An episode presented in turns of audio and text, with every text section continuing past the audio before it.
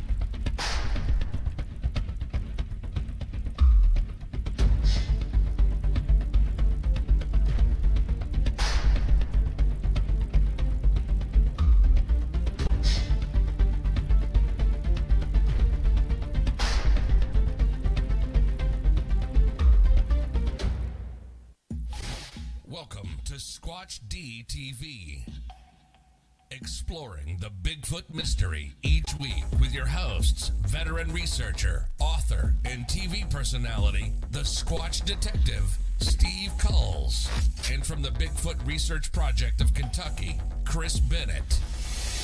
Sit back and buckle up as we bring you guests from around North America discussing the Bigfoot phenomena, but not without a few laughs, too. Here are your hosts, Steve and Chris.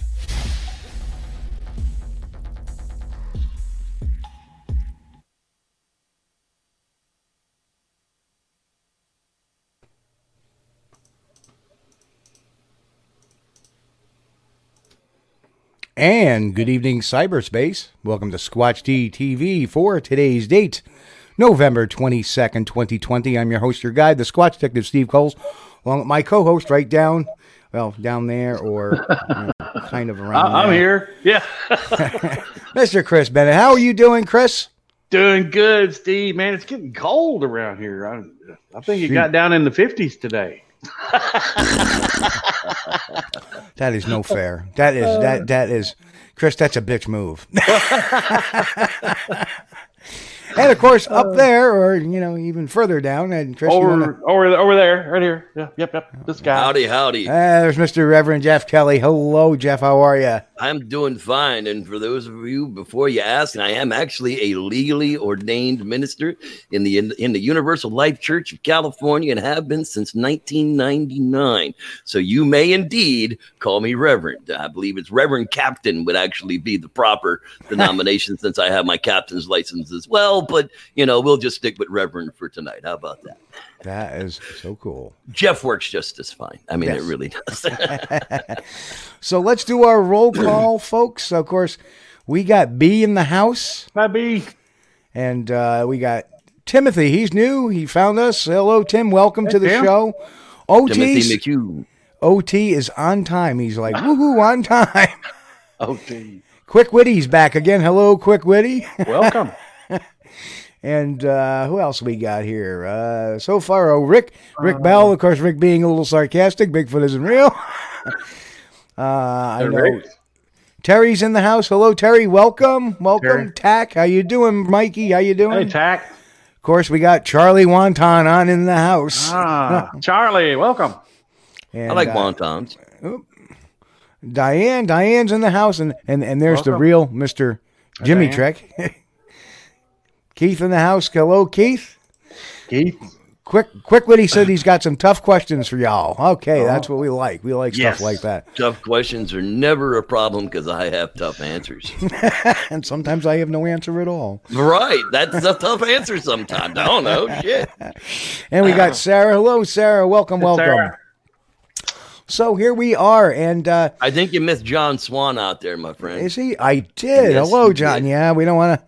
Welcome, John. Hello, Hey, man. John. He's got the uh, good old New York Yankee. Uh, yeah. I know what it's like to be the guy left out of the room. So, you know, hey, John, glad you're out there. So anyway, uh, Reverend Jeff is uh, the host of the Squatchers Lounge podcast and runs a Facebook call, uh, group called the Squatchers Lounge. I've been there forever, just about. Oh, God, yeah. And um, so uh, you, You, know, know, it's funny. The Squatchers Lounge came out of the necessity of bullying. really, It did. Um, when the, uh, the the coalition for retarded Bigfoot people in the world got uh, got out of hand, we left it. We just said, "Screw it! I'm done with that childish crap," and we started the Squatchers Lounge, which was no drama. You start drama in the lounge, and you're booted. We don't ban you. We just kick you out, so you can read it. We, we love pe- some people say we don't even join. We just come there to read it with our coffee in the morning, and that's great. But yeah, that literally was the reason that the that the Squatchers Lounge was created was to get away from the, a lot of the Bigfoot bullying that used to go on. Uh, speaking of which, Richter and his usual. Oh, Richter. Come on, man. Jump the Richter and shark. his Come on. sarcasm.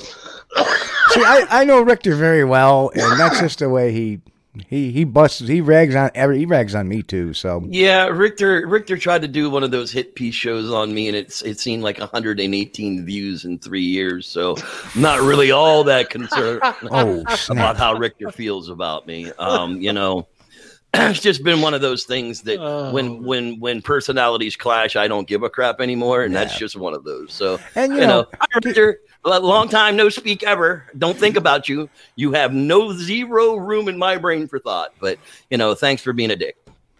oh, well, we love you both. So we love you both. Okay, it's fine. Neu- neutrality is a great place to be right now. Absolutely, you can be neutral. That's wonderful. I don't have to be. Well, I know. I don't know. and I, I prefer not to be gender neutral. I'm a guy. I mean, yeah, yeah. No, I know which bathroom to use. That's for sure. Uh oh! Now, now there goes the neighborhood. Mister Bachochin is in the house. Jay. Jay. um. So anyway, how in the hell did you get started in this uh, crazy stuff? Well, And you by the know, way, Mike says that the Squatchers Lounge was the first podcast he ever watched. Richter's Well, that's was the awesome. second. Richter's was, Well, that that's funny because I, my show actually was born of Richter's show. I'll be honest with you. Um, yeah, the the, the podcast, but my the Squatchers Lounge podcast was born of Richter's show. It was at a te- it, it was at a time that Team Taser was around and and Snowwalker Prime and and and and and all those people, Ro- Rosie Hebe and and uh, Sean Orvong and Richter and myself, and well, before myself, Richter, they, they all had this this coalition of shows that were going on that were supporting each other, and you know they were cross membering back and forth, and actually trying to build something decent in the you know in the Facebook world for some actual entertainment to go along with the Bigfoot. A lot of them had this this goal of being on TV. That was their ultimate goal. They wanted to be on TV. They wanted to be TV personalities. And they invited me to come on Richter's show, which I guess at that time, Richter, your show was scraping the bottom of the shark too, the bottom of the jumping the shark and scraping the bottom of the barrel too. But you know, they invited me on their show and the voice that that's what everybody listens to. They don't really listen to my content. They listen to my voice. I could literally sit and talk about the color of bubblegum on the streets of New York City for two hours and people would tune in. Um, I mean, I can debate anybody on just about any subject, whether I'm right or not. It doesn't matter. I'll still debate it that I am right until the very end of it. But uh, yeah, I went on Richter's show and we talked Bigfoot and we, we talked about my one, my one of my sightings in Pennsylvania when I was 16. And, um, you know, I was one of the first people that actually admitted that I saw its genitals. It had balls the size of your fist swinging between its legs coming down a game trail. And, you know, it was just something that was so disturbing but I, I figured out later that it wasn't so much the, the the balls that was disturbing me; it was the length of the legs. um, in the Bigfoot. Bigfoot themselves, oh, it's the arms, it's the arms. They got weird, weirdly long arms, but they don't. They have weirdly long legs. You look at a gorilla stand up and go waddling around. You look at a chimp stand up and go walking around. You look at a Bili ape who's six feet tall go waddling around. They've got these short ass little weird legs. But a Sasquatch, as it gets up and turns on them big hips and just starts walking away, it's got weirdly long ass legs. And that just kind of draws your attention to that portion of the body that was in there. And after the show, Ro, uh, Ro fell in love with my voice and offered to help me start the Squatchers Lounge podcast and then did exactly one show with me. Uh, and then became entirely too busy to do anything else for me. And I started my own channel. And from there, I basically just built my brand. Um, There you go. first few years, uh, it was great. You know, I had uh, Kip Morrill was on the show. He was my first co-host. Uh, he lasted like six weeks before fire season broke out, and then he had to split. Yep. Um, and then we brought on David Batdorf after that, and David Batdorf and I were like brothers for a long time, man. Like years, we were brothers. His kid knew who I was. His wife knew who I was. We went on investigations together. And uh, you know, there was some weird falling out there, and I really don't even understand the whole weird falling out thing. But he'd been kind of looking for an exit for a while, and blew up after Trump won the election on me and left the show. If any, if you haven't heard the truth before, that's really what the truth is. My last text message to David Batdorf was as though I may not have a seat at your table, you will always have a seat at mine. Yeah. Although this many years later, you can go screw yourself. Um, I'm sorry, you haven't even contacted me in four years to say, "Hey, buddy, you know, I may have been a little, little overzealous with some of that. You know, Yeah. you didn't, but you didn't deserve it." But no, I've gotten absolutely no contact. And with somebody like that, I don't, I don't beg to stay friends with you. No. I just don't. When when things become too toxic, I have to cut it out. Yeah. Well, you know, it's it's a shame uh, when politics. You know, Chris and I have had the, this conversation personally, and we don't really talk politics. But it's a shame when when politics or even stances on certain things, like I can be, you know, people like there's people that believe in the woo or or or whatever. If they want to believe what they want to believe, that they're entitled to do that. I have no harm against them, and they they can have a seat at my table too. We have quasi theories from a quasi scientist with Dean Cooper every single week on the Squatchers Lounge, and he talks about all that woo fairies and dancing and you know the haunted room and, and gremlins and all kind of stuff because it's fun to talk about. Yep. And he believes a lot of that stuff. Some of those things actually happened to him. He wasn't just making some of those things up. Yep. And by no means am I one to say that didn't happen to you.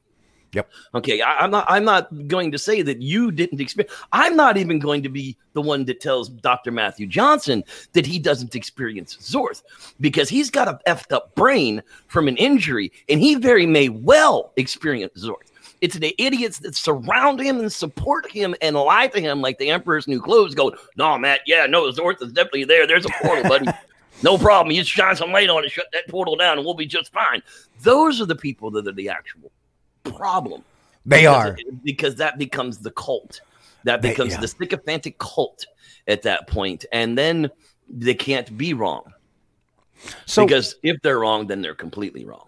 So so how how angry does it make you sometimes? And I'll see this conversation going along in, in multiple chats or multiple groups, and all of a sudden somebody from the the uh, Janu group will say, "Well, they're tracheon and they're they're they're interdimensional and and they they can be killed, but they're dangerous." And they, they kind of derail the whole thing on, you know, It, it, it's kind of the same way that my drunk Uncle Louie will come in during Thanksgiving and just screw up the whole talk about the NFL season. You know, he doesn't even watch NFL. He's talking about cricket because he lives in freaking the UK, you know, but it doesn't matter to him. He just wants to be part of the conversation. But you're right. It, it, it, it does get frustrating, but, you know, they have that block button for a reason, yeah. you know, and it does work. I, I, I get to those usually people- engage. Yeah, I, I- well, I try to, I try to, I bait people a lot. I'll admit it. I, I bait, I bait famous people. Hell, I've baited Jeff Meldrum into admitting that he doesn't trust uh, Todd Standing as far as he can throw him, but for some reason he still supports his content that he puts out, which I don't understand unless he's on the payroll. But I digress. Yeah, it, I, I try to. In, in- oh my God! Let me sing you the song of my people, my poor birds. um, you know, it, it gets to a point though that they don't have anywhere to really interact with each other because none of their stories match. Yeah. So I'm not saying that you're not looking for some interdimensional being named Zorth who came through a portal and turns into a tree. I'm just saying that's not a Sasquatch. Okay, I'm saying that that what we're looking for is different than what you're looking for. Right. You're just sucking on to us because you've got nowhere to go. the UFO people don't want you. The Bigfoot people don't want you. The paranormal people don't want you. You've got nowhere to go, and the Bigfoot people are the closest things that we can suck onto, just like Brian Sykes. You remember Dr. Brian Sykes? Yep. Mr. Brian Sykes, he wanted to be part of the Bigfoot world so far as that he tried to make the Yeti into some kind of specialized bear. And then rode around the Bigfoot trail and all, you know, to all the conferences trying to sell this idea to other scientists who wouldn't give him the time of day on it, only to have his own co-hosts make another show behind him to show that none of that was actually true. Ugh. I- I- Yeah, it, it's just they, they it's sycophantic cultism is what it And- really and- is. And and and the sad thing about that is is that it doesn't matter if you're a researcher or even a scientist to some extent. I mean, look at the Ketchum debacle. I mean, if that Oh wasn't if that wasn't being a sycophant, uh, I've seen that non-disclosure agreement. I And- uh well the and- problem with that, yeah, but that only lasts a year. No, it was like uh Legally, that's all they can support. Legally, that's that's all they can actually enforce in, an, in a non. Once it's been released to the world, you're no longer under any any NDA. right. So The the fact it's amazing because she was having these people pay her and said, "We're going to tell you the results, but you're not allowed to tell them publicly, well, and yeah, you're not and allowed to, to to interpret them. You're not allowed to do any of it." Sample six was the Justin Smeja bear steak. Yes. Now, I, I, am intimately involved in in that particular sample because I was here for it. I, I was witness to some of the phone calls. I came right after the really horrible phone call during uh, when she was doing all this sampling and, and, and she was finding out that we were sending out to other labs to have it, you know, verified that it's something they can't identify. That's all we wanted to know. We were just blindly sending it out to these labs going, no, we just want to know what this is. If you can identify it, that's great. We don't really know what it is. You know, we're not telling them it's bear. You know, we find out what this is. And they came back with bear, bear, bear. In all three cases, they came back with bear. But Melba says that there's a full Bigfoot genome Yep. on this sample six, that the mother is completely human, and that the father is some kind of unknown monkey ape. Yep. Now, the sad part about that is, is the unknown monkey ape is probably the Bigfoot samples that she has in her data. But she's not willing to follow those because she's already following the cultism that this has to be a hybrid. Now, Yeah. hybridism doesn't work that way. Okay. No. Like uh, here, yeah, I love doing this on to, to people, and it, it really ends up blowing their minds. Like, uh, Chris, I'm going to ask you a question, buddy. Which came first, the chicken or the egg? Well, the egg. Are you sure? Where did it come Yeah. from? Yes, came Where- from a uh, lizard. Well, yeah, exactly right. You you, you think you think sideways. the No, it, it- it came from the proto chicken. Okay, there were things that were weren't exactly what we have as modern day chickens before there were chickens. They were proto chickens. So Yeah. yeah, you're right. A lizard caught a virus. The virus changed some kind of a protein in the egg, and when the egg hatched, it became something else. That's literally how easy evolution can work. The Right. problem with hybridization is, is okay. So now you have seven valleys full of these proto chickens. Okay, three of the valleys get infected with this virus, and they're now laying chicken eggs. So three valleys have chick- chicken eggs, but four valleys have proto chicken eggs and proto chickens. Now you have a giant population of both proto chickens and chickens that now hmm. have to interbreed down into whatever the modern chicken comes out to be. That's how hybridization works. It can't happen like a- an, an unknown monkey ape thing steals an Indian woman, breeds with her. Somehow it magically takes and it spits out a Bigfoot, and then Bigfoot are now in the world. Right. One is, and it's probably going to die in infancy. But yeah, if you know ten thousand Sasquatch invade all the Indian tribes and take ten thousand Sasquatch women or ten thousand women and, Yeah. and, and magically breed with them and magically make hybrids and then those hybrids breed together then okay then that's how a hybrid works but it's sad that a dna scientist doesn't understand how hybridization actually Right. works Right. and then to feed it to a population of sycophants that go bravo bravo Yeah. yes you're published oh bravo this is such science welcome welcome And But- you know, there's a, there's a lot But, of ways. but excuse me, Doctor Ketchum, uh, you're you're you're you're published, but you bought the journal. Right. Yeah i didn't want you know we, we Uh, of course Well, you know, uh, there are a lot of ways that nature prevents uh, crossbreeding too. Uh, That know, absolutely correct like you know, we for years, okay, well, even centuries, uh, farmers and stuff have bred mules uh, for working. Now they they didn't breed the mule; they bred a donkey to a horse, and the offspring is a mule. Or a jackass. So, some people don't know that. or a Jill ass. It just depends.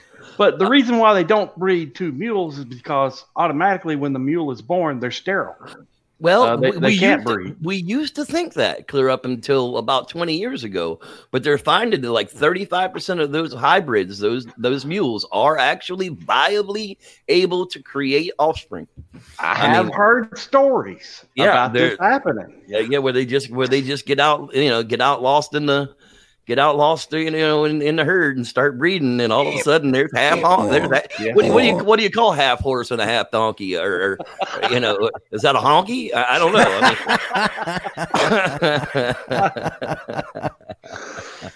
mean, but there have been the odd story or two that yes, you you had a Jack and a Jenny, you know, Oh. two mules, and Oh, and, and, and and here, here another- comes here comes Stroyford throwing throwing in the red herring. Let's not forget. Don't forget the Nephilim. oh, oh yeah, yeah, yeah, yeah, yeah, yeah. The angel DNA that might be in there. Well, I'm I'm oh. trying to figure out where where where Meldrum's hybrid is because if I'm not mistaken, I'm not Meldrum. I'm sorry, Melba's. Mel, Melba, Melba, and Meldrum just sound similar. Yeah, I'm trying to figure out where Melba's hybrid is because she, I, I believe there was a claim that she magically passed out and it was at her Sasquatch habituation site and she woke up sore between the legs. Yeah. Yeah, pow, chicka, pow, wow. I Oh, mean, no. uh, yeah. um, you can't. you know, you can't make this stuff up. no, you can't. Now, after the big release of, of all of her, you know, her terabytes of data and everything else, and scientists started bouncing their DNA off of the known genome labs and coming back with like panda bear and shit. I mean, Mm. it was it was really insane. Um, I, I got a hold of, of, of the dearly departed J.C. Johnson. Now I don't, I'm not going to talk ill about the, the dead. You know that's just not right to do. J.C. was a great was a, was a great uh, Fortean investigator. He Yep. really would take on just about anything from giant birds to you know to to, to, to yeah. yeah to, to cannibal dwarves i mean he was he, if, if, if the story was out there he was on it um and I, and I talked to him at length several several times after this this whole release and asked him why he wouldn't come forward and just denounce it. It's like jc i know you're a man of fortean but you're also a man of, uh, that applies science to those things to disprove them in many of your cases. You're just like nah this wasn't no big ass bird. This was probably some you know vulture that somebody just never seen something that big before. But he just he wouldn't do it he wouldn't do it he wouldn't do it and then the the tv started and the press conferences started and the next thing that got involved with that was the erickson project Yeah. Oh, jeez. you know and that was another you know adrian erickson was a, was a dupe he he really wasn't a con man. He he got Right. duped into all of that. He spent Sure he he spent millions of dollars on just absolute garbage but he did it without any consultation. You know he didn't really consult anybody that could could talk him out of of of buying stupid stuff like that. Like wally wally just would buy stuff and then he would show it to people. But you know the erickson people they they really everybody that surrounded that poor guy just just stomped him into the dirt. And it was it was really kind of sad to see what all that turned into which was nothing. A guy laying under a carpet holding his breath as long as he could before he exhaled. Um the chewbacca mask uh, the matilda chewbacca mask that Yep. that they totally ruined dr bender nagel's life with I honestly feel that Dr. Bendernagel would have most likely felt as though his life was better lived of never seeing a Bigfoot than to get to heaven and find out that the only Bigfoot he ever saw was Matilda the Chewbacca mask. My, uh, you know, I, I, I knew the Erickson project was in trouble. Um, years, uh, uh, years ago, um, I, I had heard that the Erickson project actually was staked out not only in Kentucky with the ORV footage, the pancake eater, that stuff, um, but it was also staked out on the Janice Carter farm. A lot of people didn't know that, but it was staked out on the Carter farm as well. Yep. Yeah, and you know, I I tell a lot of stories that come out of the the Fox the Bigfoot uh, era of the Carter Ranch. Um, Janice, again, unfortunately, she had her accident before I met her, so her her memories of what really went on before the accident were no longer anywhere near as crisp, shall we say, as they were um, be, before uh, before she before she had gotten injured. But um, that whole saga of Fox and, and the family and the garlic and the, you know, I, I it fascinates me because I, I, I want to believe it. I, I want to believe that somebody can live deep enough in a rural area like that. I mean, as a kid, my family lived up on a mountain and we owned the whole mountaintop. You know, we had seven farms on the top of this mountain spread out over, you know, six miles. It, it just was crazy. I mean, there was nobody else up there but us, and there were Bigfoot up there. Now, no, they didn't come down to the house and hang out, Yep. but I'm sure they visited through, you know, on a regular basis. I, I wanted something like that to be able to happen. But then when they started speaking English, they kind of lost me. And asking for garlic and all that wonderful. but But uh, you know, and it, it's funny. Uh, what's his name? Uh, Igor Burtsev went down there, and he didn't see nothing for the week he was down there. Not a thing. And and you wonder why.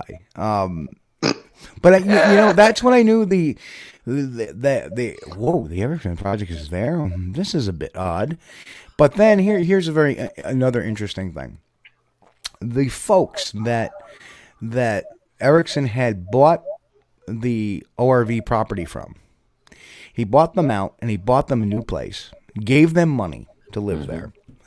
Um, the the diner we went to, they were talking about that. Everybody in the town had seen the, the Pancake Eater video, even though nobody had seen the Pancake Eater video. No, nobody had seen that video in the group, or Right. in the group, or in the Bigfoot community, I should say, yet, except a few. But the whole town had because they were throwing parties every week and they were running out of money really fast. And the next thing you know, that same very family approaches Tom Biscardi and says, "Listen, if you give us ten thousand dollars, we'll let you investigate on our property because those Bigfoot followed us over here. followed here." us. Yeah, yeah. And at that point in story. time, you know the whole thing. The whole thing was garbage. And the funny thing is, the guy that brought us there, the guy that brought myself and Biscardi there, was a cousin of the folks that own the property. And the funny thing is, is when the Erickson project hit, when they started talking a lot about it, the man above you there, Mr. Bennett, got a phone call from the same guy, trying to, you know, elicit some kind of, uh, you know, moolah to to uh, get his nose into the ORV stuff. So uh, the the money grab was still going on Well, Yeah. yeah, ten years later. that was the thing. They they they figured out. Uh, hey, you know, there's money in this, and and uh, apparently some of them got quite a bit of money out of it. Uh, uh, yeah, there there was money in it. There doesn't appear to be very much money left in it anymore, but there No. there was a whole lot of money that exchanged hands for about 15 years. Um, you know, from about 2005 till this year. Um, you know, there's probably probably been a hundred million dollars changed hand, you know, in Bigfoot property, Bigfoot projects, Bigfoot Right. equipment, Bigfoot. You know, it was like the Falcon Project. Oh, what a Oh yes, the. Falcon Project. What a disaster that was. I mean, it was a good idea. Don't get me wrong, but even a, a an air a lighter than air ship that big is going to make too much damn noise to be silent through the air, as they were talking about. But those people, they actually put men on the ground, promised support, and then abandoned them. Yeah. Yeah. Wow. That's the that's the story people don't know was the people they put on the ground and then abandon them. They, a lot of people don't know that story. Those guys have been really silent on that. I think maybe out of embarrassment. I'm, I'm not sure. Uh, no, Kirk Brandenburg was one of Oh, those okay. guys, and, and he talked he talked he talked a lot about it when it first happened. But it was it was kind of like you know it was kind of like tax return tax returns. You know, people just didn't care. Yeah. It just wasn't important enough for people to stay. I mean, the Falcon Project was dead. Apparently, they threw a big party with the five thousand dollars that they did collect. They threw a big party to try and fundraise more money, but they didn't fundraise any money, and the party cost more than the five thousand dollars that they had in funds to begin with. So that's what really happened to the Falcon Project. So B is asking what happened. Uh, the Falcon Project was this project. Uh, what was the guy's name? William Allen Barnes. Oh my God, I think that's right. yeah, I- I think that's right, yeah. and It's um, been a while. he had um, he had uh, come up with this idea, and for a while he was working with Jason Valenti, who disappeared from the project after a, a few years. Um, he was working a little bit with uh, Bill Dranginis, who disappeared from the project. Um, late Bill Dranginis, uh, great guy, miss him. Um, who else? Uh, he was trying to get Meldrum on board. And I know in his conversations he was acting like Meldrum was on board, but I don't think Meldrum was ever committed to it. Um, Yes, it was William Allen Barnes. yeah, Verified. Yes, Yeah. that is And, correct. And- he's, and- he's been on the show. It's yeah, been a while. and he was on the show in 2007 when we started the, the we started this podcast in 2006. He was on the show on 2007 talking about the Falcon project. And then finally 10 years later, he's putting or I, what was that 2016, 2017 they put the guys on the ground. And it all Uh, fell 2016. yeah, I was gonna say so.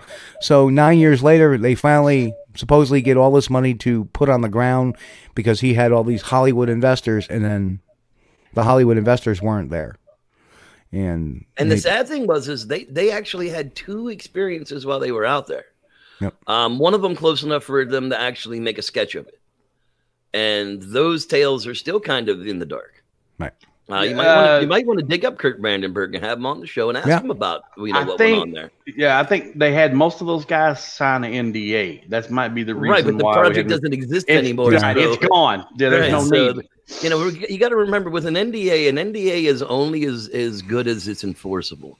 Yeah. So if the project doesn't have any money to hire a lawyer to take you to court, they can stuff their NDA wherever the sun doesn't shine. I mean, it, it really is uh, crazy that people sign these non-disclosure agreements just to be in a project or two like that. I mean, I, I get not wanting to release evidence beforehand, but it's like it's the same reason I don't watch these, you know, the the Oak Island show. It's like if they actually found anything on Oak Island, I would know long before the show came out.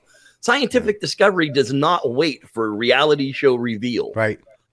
You me- know, I, I, I'm going to get back. well, Hold on to that thought because I want to get back to shows like Oak Island and stuff like that because I think there's a certain pertinence with all the shows going on nowadays with, with Oak uh, Oak Island is a because I can sit there and watch an episode and it annoys the hell out of my girlfriend because I can turn around and say this is what's going to happen with that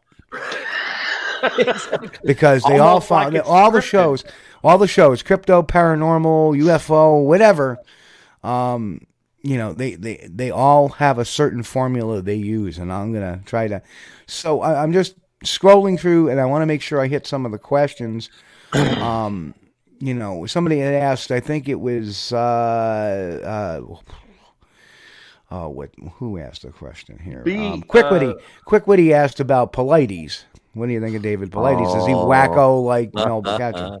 Well, Dave, of course, David's a nut job. He's a con man. Um, I'll call him out, right? I have offered to openly debate David Paulides on any topic, anywhere, anytime. He wants to come to me because I'm not spending any time going to him. He was in San Francisco, never took me up on it. I mean, the guy is just awful. Sorry. You ask my opinion of the guy. Yeah. That's No, my opinion of the guy. But I say And- the same thing know, on my show. I, I can say he's uh-huh. keeping he's keeping bad company. Oh, he, well, I mean, he is. I mean, the, now- he's now the he's- leaderboard of the Ketchum, you know, of the whole Ketchum debacle. Well, yeah. I The, o- mean, the only time he's ever called me was to say I was wrong about Ketchum, right, and, and then and, well, Oh. he would point to Scott Carpenter as a oh reference. my God. right? so, who who is another Ketchum supporter, but now he's rubbing elbows with Steve Isdahl, how to hunt or how not to hunt Bigfoot. Yeah, yeah. How not? How not to hunt Bigfoot? and all of a sudden, Isdahl has got you know Isdahl made this comment about having a law enforcement officer back up his statements and stuff like that. Well, we all know who he had met the week before, and that was Paulides. right, um, Mister, Mister, you need to leave the office because you're a douchebag. I'm sorry. Did I say that out loud? Um, so uh, you know we you know, Scott Carpenter. and That's that's Mister. I carry a camera on my back so I can see the cloak squatches. Right. or or the blob squatches because you know, Right. uh, yeah, well, I- his first his first release with the Plot Watcher Squatch was interesting. Yep. Uh, It, it was. I mean, uh, it, it, Yeah. it just it, it, it, it, was there. It wasn't there. It would look like it came up from behind a tree. I'm not saying it wasn't somebody in some kind of a costume, but I just mean it, it was interesting. But then he just quickly just like went over the edge. And what's funny is I lived in Tennessee at the time. I was only like two hours from the Smoky Mountain National Park, and I contacted him on several occasions, going, "Look, you know, I'd, I'd love to team up with you for a couple of weekends and maybe share some information of, uh, you know, I've been all over the country, you know, squatching. I've heard lots of vocals, could share lots of information with you. You know, why don't we make a, you know, a camp somewhere and, and hang out for a couple of weekends and see what's up? And nothing, not even a response from the dude. It was very, very strange.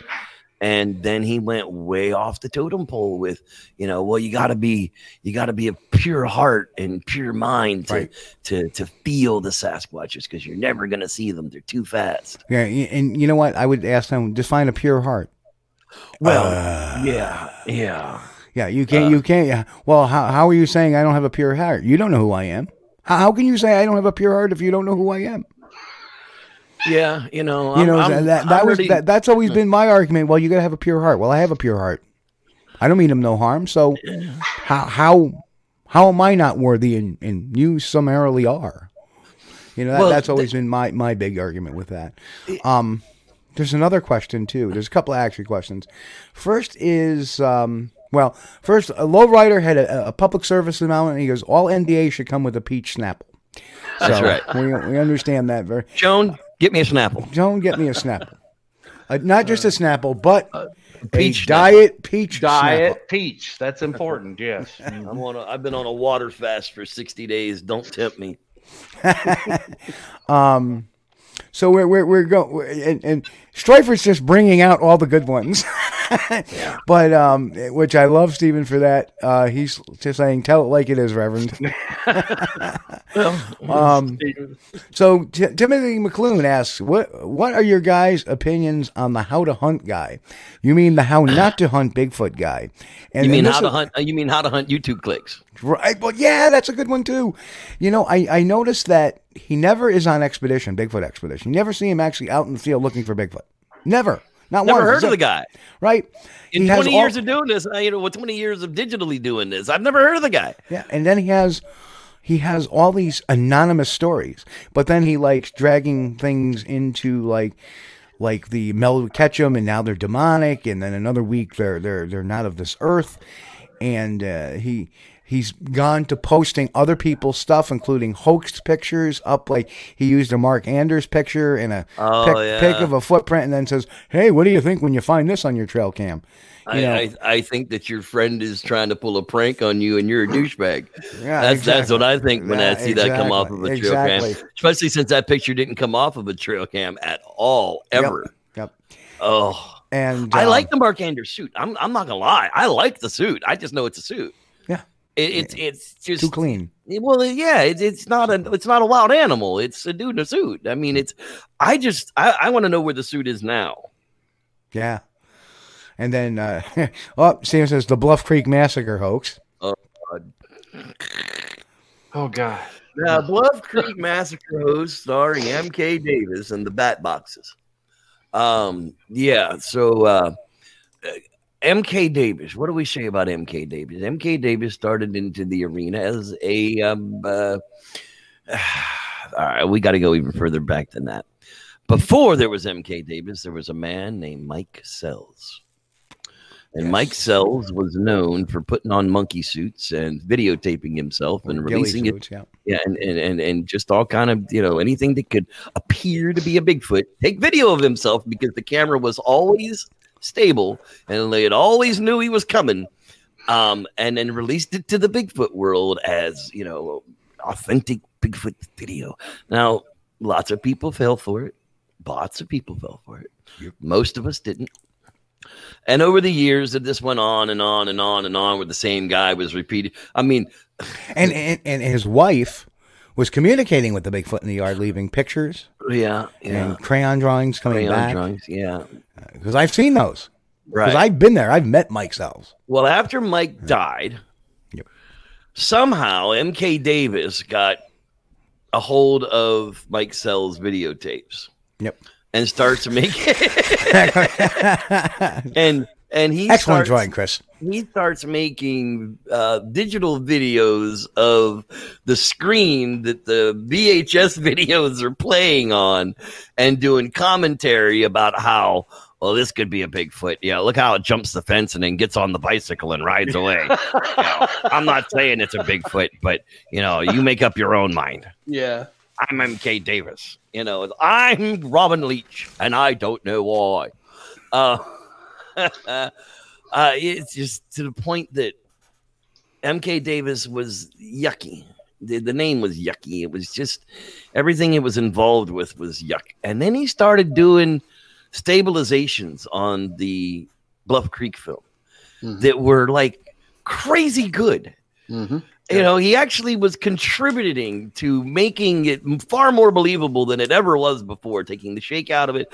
I don't know where the guy got the the, the, the stabilization software for it. You know those days you could steal a lot of stuff from the internet. So you know i'm not saying that that's how it happened but you know one might you know say that it could be the way it happened. But uh then later on he starts this I'm trying to I'm trying to figure out how to tie it in.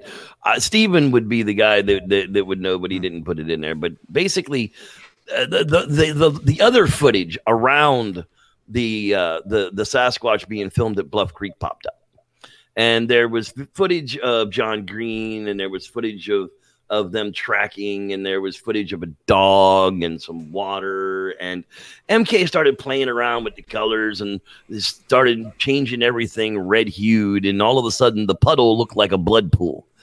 And he put forth this theory that Robert uh, Roger Patterson and Bob Gimlin were hunting Bigfoot down there in Bluff Creek and had shot Patty, pow, right through the thigh. And they were chasing her down when they were videotaping her, and that's what that little bubble in her thigh was. That everybody thought there was a, a defect in the muscle in Patty's thigh for years. Yep. You know, actually ended up turning up turning into being a digital anomaly from the copies that were made of them back in the day.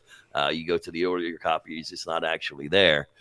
But that, uh, yeah, that there was a whole bunch of Sasquatch that had gotten killed, and Patty had gotten away, and they they buried a bunch of them, and there was a bunch of babies dead laying over in the bushes. I mean, it just got to be ridiculous again. It's like Yeah. the guy's manic Bigfoot. You know, I don't want bipolar Bigfoot, I guess. You know, up and down and up and down. And then after he does all of this, he goes back and does a 4K stabilization of of the Bigfoot footage that of, of him walking across the creek bed. That's even better than the last one that he did. And it's just like, oh, we're back on a high again, are we, MK? I mean, God, it's like dealing with a crackhead. It's it's pretty rough. I mean, how how you get from one to the other to the other, eh, you know, all these assumptions. It's just, you know, I, you know, Chris, I have uh, I didn't tell everybody, but uh, I've been working as a a sketch artist, uh, you know, practicing as a sketch artist the last several months, and actually, a local police department actually commissioned me to do my first sketch.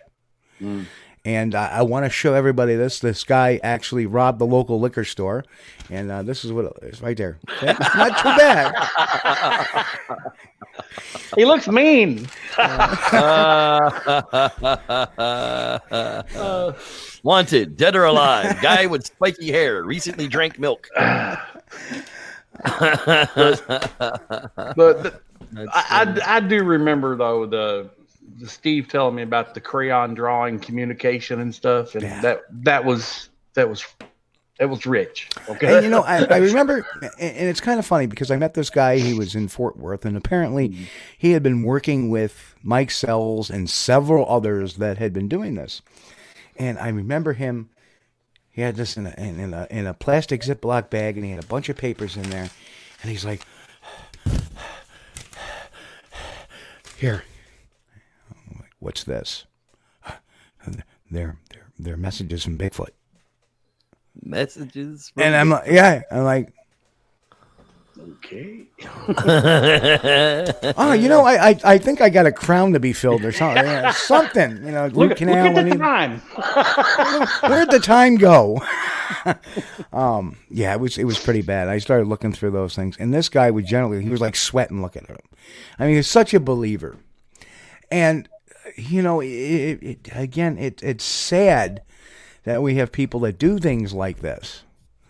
And they bring these people into it that, that want to believe so bad. Yeah. Um, um, that they'll believe almost anything. Right. And um you know, there have been several requests though to talk about your Bigfoot experience in the chat. well, okay, I, I, I could I could do that. Uh, picture yourself rural Pennsylvania along the, the, the Allegheny Mountains, you know, the Appalachian Trail type of type type, of situation. Um, is, is where our family was from. The we we are actually from the poorest city in America called Johnstown, uh, Pennsylvania. It's outside of Pittsburgh, uh, way up in the mountains. It's in a bowl of a mountain. Had So a you- flood a long time ago. Oh yeah, a couple of big floods. Yeah, back in the 1800s, there was a there was a wooden dam that broke, and then a couple of big dams. The the the last big one was in 77, and, and I was four years old, and mom and I sat on the back porch, uh, listening as the the the uh, the flood came down the mountainside, as it ripped through the barbed wire mill first up on the hill, and then tore through houses and people and a little bit of farmland, and then came down around the corner and tore through the train car mill, and finally came into arrest uh, as it broke out the oil tankers and lit on fire. So um, yeah, that's one of my very earliest memories Wow. of, of the world is uh, is the is the flood of seventy seven. Um, Wow. yeah, but uh, you know that that's that's where we were from, and um, you know we, we we dealt a lot of things in the mountains, we hunted. I mean, that's where our main staple of food came from. We you know we were game people, and uh, we we had some hunting property up in uh, in Pennsylvania, uh, right, out, right outside of town, really. now, at nine years old, uh, my pap and I were going out to get a load of water. And uh, uh, you know the, the water out there, the springs will just literally just spring out of the will just spring out of the, the, the hillside in a pipe. You know, somebody will go knock a pipe into the side of the hill, and a, a freshwater spring will be there. So you just kind of Yeah. pull up next to it and fill up your jugs of water and go back to town.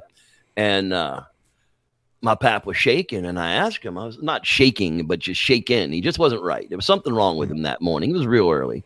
And I asked him, I was like, you know, Pap, you know what, what's going on? He's like, well, Jeffrey, do you know, you know what a Bigfoot is? You know, at nine, I knew what a Bigfoot was. I'd seen the Patterson film on those spooky shows with, you know, with, with, with Mr. Spock and, you know, and those guys. And uh, um, we looked it up in the school library and saw the saw the picture of the of the ice pick next to the Yeti track and all of that. Read everything I could on it, you know. And I told him, I said, you know, I don't know what it is, but yeah, I've seen I've seen a body. He says, well, I, you know, I I kind of saw one of those. I was like, what do you mean you saw one of those? He goes, well, my pap was known for making a little bit of corn whiskey here and there and had a still up on the hill. And, you know, driving up to the hill, he said it crossed up in front of him across this trail. He kind of slammed on the brakes, didn't really know what it was, thought it was a weird bear, and didn't think much of it. So they gets up to the still and gets everything running. And it doesn't take overnight to make whiskey. I mean, it takes a few days to actually get that stuff going going on. You know, you got to take time for the mash to get going and ferment and do all that stuff. And uh, yeah, I, he had said that something was just kind of in the shadows every night, just kind of bugging with him, just like cracking cracking wood, just cracking big branches, and you know, just kind of making hooting noises that weren't owls. See, he said it sounded like an 800 pound owl. Just just bugged him until the last night it threw one of his old thump barrels into camp.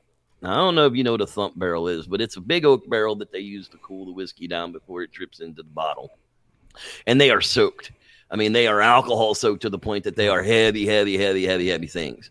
And it just come flying into camp and just cracked right into the middle of it. He grabbed up his shotgun and sat with his back up against the shack for the night and waited for the sun to rise and decided the whiskey wasn't worth it. He put the fire out, Yeah. Opened up the tank, and drove down the hill. And when he had gone back up to the site a couple of weeks later to to start up again, there was a handprint in the middle of his brass topper. Now, Hmm. what the topper is, it sits over top of the boil keg so that it condensates up over the top of it and goes to the spiral and comes down. And that's spun brass. I mean, that's heavy duty, thick stuff. I mean, you're not just, he said there was a, a giant handprint just kind of push into the middle of that topper and everything was just kind of kicked around camp. And that was my first real story of somebody actually encountering a Sasquatch. Well, it wasn't. I guess I was 16. It was the first year I was driving, and uh, I'd gone up to camp probably 10 days before hunting season. Uh, dressed in camo, no weapons, just kind of wanted to scout out where things were. I was a stalk hunter. I didn't like to sit up in the, I didn't like to sit up into the, into the tree stands and wait for them to walk by. That was just too boring for me. I like to stalk and hunt, and everybody else sat in the tree stands because I'd spook the damn deer up and they'd shoot them from the tree stands. So nobody really complained about it. so I drove up to the hunting camp and parked my car and was out walking around pretty much all day. Just didn't really see much. And there was a meadow in the backside of the property. So I figured they've all got to be laying back there in the meadow somewhere. So I start walking down the game trail, kind of quiet, you know, just looking around. And I hear just what sounds like a big crashing buck coming through the brush, coming along the side of the meadow. Now, the meadow was out in front of us and it was coming along the woodland in along parallel to the meadow. So uh, Yeah. it was either a predator. I, who knew what it was? So I kind of crouched down between this tree and this bush. Now, I, like again, I'm all in camo, but I don't have any weapons on me. I'm just kind of sitting there waiting for a big buck to walk out, and out steps this big, seven foot plus tall ape thing, just as plain as day, just Hmm. proud as one big step, two big steps. He was out of the woods. Three big steps, he was halfway down the hill, and on the fourth big step, he was on the game show. Now, he never looked at me. He was going somewhere. He had shit to do, and but he was obviously he was kind of scanning. You know, he wasn't really. He never turned and looked at me, so I never got a full on side of the face. But I got the whole profile of the head and the minus of the Hmm. neck, and the the way the body was was real. It was a barrel at the top, and then it kind of narrowed down into this real solid core at the waist, and then opened up into the great big thick thighs and these really long weird legs. Mm. And like I said, hanging between them was a set of nuts the size of your fists, man. I mean, they just didn't see no penis, didn't see none of that. I just there was these great big lumps hanging right out front, going right down. Now I don't know if you've ever seen a, a gorilla, but a gorilla's got balls the size of your fists, yeah, with no penis hanging out of it. So I mean, it's just it's just the way the case was.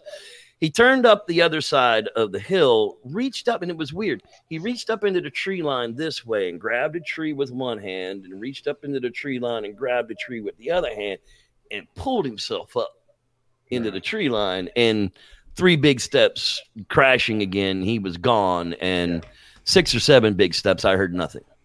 Yeah. And that was it. I mean, the whole encounter lasted 25 seconds and I was 25 yards. Hmm. You know, I mean, that's, but that is enough. Just, I, I peed myself a little. I'll be honest. I was scared. I was a 16 year old kid. You know, I, I, did, I didn't really believe that Pap saw a Bigfoot, but, you know, what, what do you do when Bigfoot shows up? You pee, yourself, you pee yourself a little bit.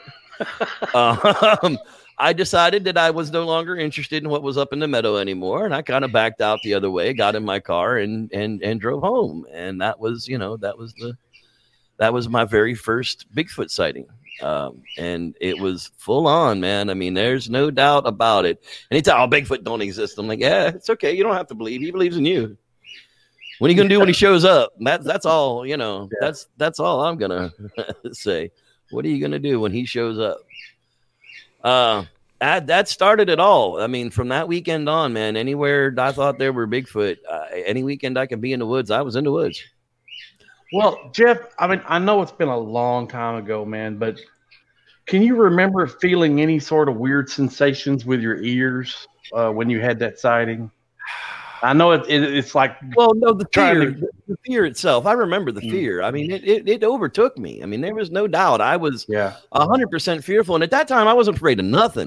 That same year in October, I went to a haunted house uh, at a firefighters uh, uh, uh, uh, fundraiser Mhm. and got spooked out in a strobe room and took a fire axe from a firefighter. okay, that same exact year. So I, you know, I, I wasn't afraid of nothing, but that thing, the fear, the feeling of all of that, yeah, that hair raising, that Right. just ringing of the body saying, you don't want to be here right now. right. There was no doubt about it, but I think it was 100% natural in me. I don't believe that the Sasquatch was doing that because he never saw me. Yeah, If he would have looked at me and then, you know, Right. got, got the ringing of the face or the, you Yeah. know, the, the, the, the whole, the whole, what do they call that? That infrasound. Infrasound. Yeah, now, now, now, my whole thing is with the infrasound is is is this. I'm not saying that it doesn't exist. I'm not saying that they're not capable of using it. Mhm. I'm not saying that it's not detectable in their audio clips that we have. What I am saying is is it ain't knocking nobody to the ground. It Right. ain't making nobody stupid, and it ain't really doing nothing to you because they're basing all of this on tigers and mm-hmm. elephants. right. Let me ask you this: How many tigers or elephants have ever killed anybody with infrasound? No, I well, none that I know of. Right. I mean, yes, like I said, when that tiger roars and that infrasound comes out, but it's not the infrasound that scares the living crap out of you. Yeah, It's them great big teeth, you know, and the fact that he's gonna come eat you. That's Yeah. that that really instills that fear, you know, deep. It's it's a it's a carnal. I don't want to because that thing gave me the, the impression that uh, had it seen me and wanted to, it could rip my arms off and beat Right. me to death with. It. Right. Yeah. I mean, And that's that- really the fact that you know it, it probably didn't notice you might be the the reason why you didn't have any weird sensations too because a lot of people don't realize this but i don't think you can just go out in the woods and expect to run up on one uh, because you got its number you know i think most of the sightings that happen are just by chance it's like hundred percent. you know, yes, right. I would, I would totally, what, what are you doing there totally agree with that. Right. One hundred percent. Um, you know, two seasons ago, I was up at uh, Bluff Creek with uh, with Jonathan Sasquatch, who does the uh, Western Bigfoot exploration, Mhm. and uh, you know, we'd done a real light trip. He just brought some backpacking gear, and I just actually crashed in the truck that we came in. And uh, first night, you know, uh, normally on first nights of expeditions, it's all quiet. You've made so much noise coming in there. You stink to high heaven. Your truck stinks like gasoline. You're just dripping everything everywhere. You're peeing everywhere. There's just so much human stink around that nothing can really get past that wall of, Ugh, no one wants to be around you right now. It takes a whole day for that to kind of waft off. And if you're careful after that, you know, you kind of get back to normalcy after that. Uh, the second night that we were out there after moonrise, on moonrise was about 2.30 in the morning, uh, we got two solid alert whoops.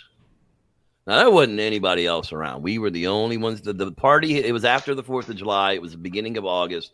We had already already been all around the area for those couple of days. We had been up to Onion Lake. We had been, you know, down to over over top of the kill of the of the uh, of the, the the Bluff Creek site. We'd Right. been up and down. Nobody was out there camping. There was nobody else around us. And at two thirty in the morning, it was whoop whoop. Hmm. Now both of us heard it, and both of us got woke up by it. And neither one of I didn't get out the truck because if they were coming up on camp, I wanted to look through the mirrors or look around or see them, you know, walk past the truck. I, I just kind of Right. laid there and watched the mirrors in the mirrors that I could, and he just kind of his his tent isn't all that thick to begin with, so he just kind of peered around his tent for about forty five minutes, and then there was nothing. It was just dead silence. So I finally got out the truck and took a pee, and again it was just dead, dead, dead, dead silence. Um, it was very, very strange because it's the same type of alert whoop that I have gotten in the Sierras, that I've gotten in the Tennessee mountains, that I've heard in the Smokies, that I've heard in the Appalachians, that I've heard in Lower Georgia, that I've heard in Upper Florida. Hmm. And if you watch some of these chimp troop movies, documentaries on TV, you'll you'll see, you know, the the core of the chimp troop is in the middle, and then they've got these little crews that kind of run around the outside of them as you know as as guards pretty much and anytime they see something they start to whoop and it, it was very much like that. They were like these things were coming up and all the berries we were eating berries in camp. There were huckleberries uh, fresh all over the place. I mean it was ridiculous how much food there was literally Yeah. laying right there in camp with us. And i think they were just coming up the creek eating early morning you know because sunrise is coming. And just whoop whoop Hey, Yeah. what's that pop? You know and next thing you know there's they're, they're running into a car there because uh, there there isn't a whole lot of camping that goes on down there. You know those those creatures probably roam through bluff creek 50 weeks a year without worrying too much about running into people. Well maybe not that often but 40 weeks a year easily. Right.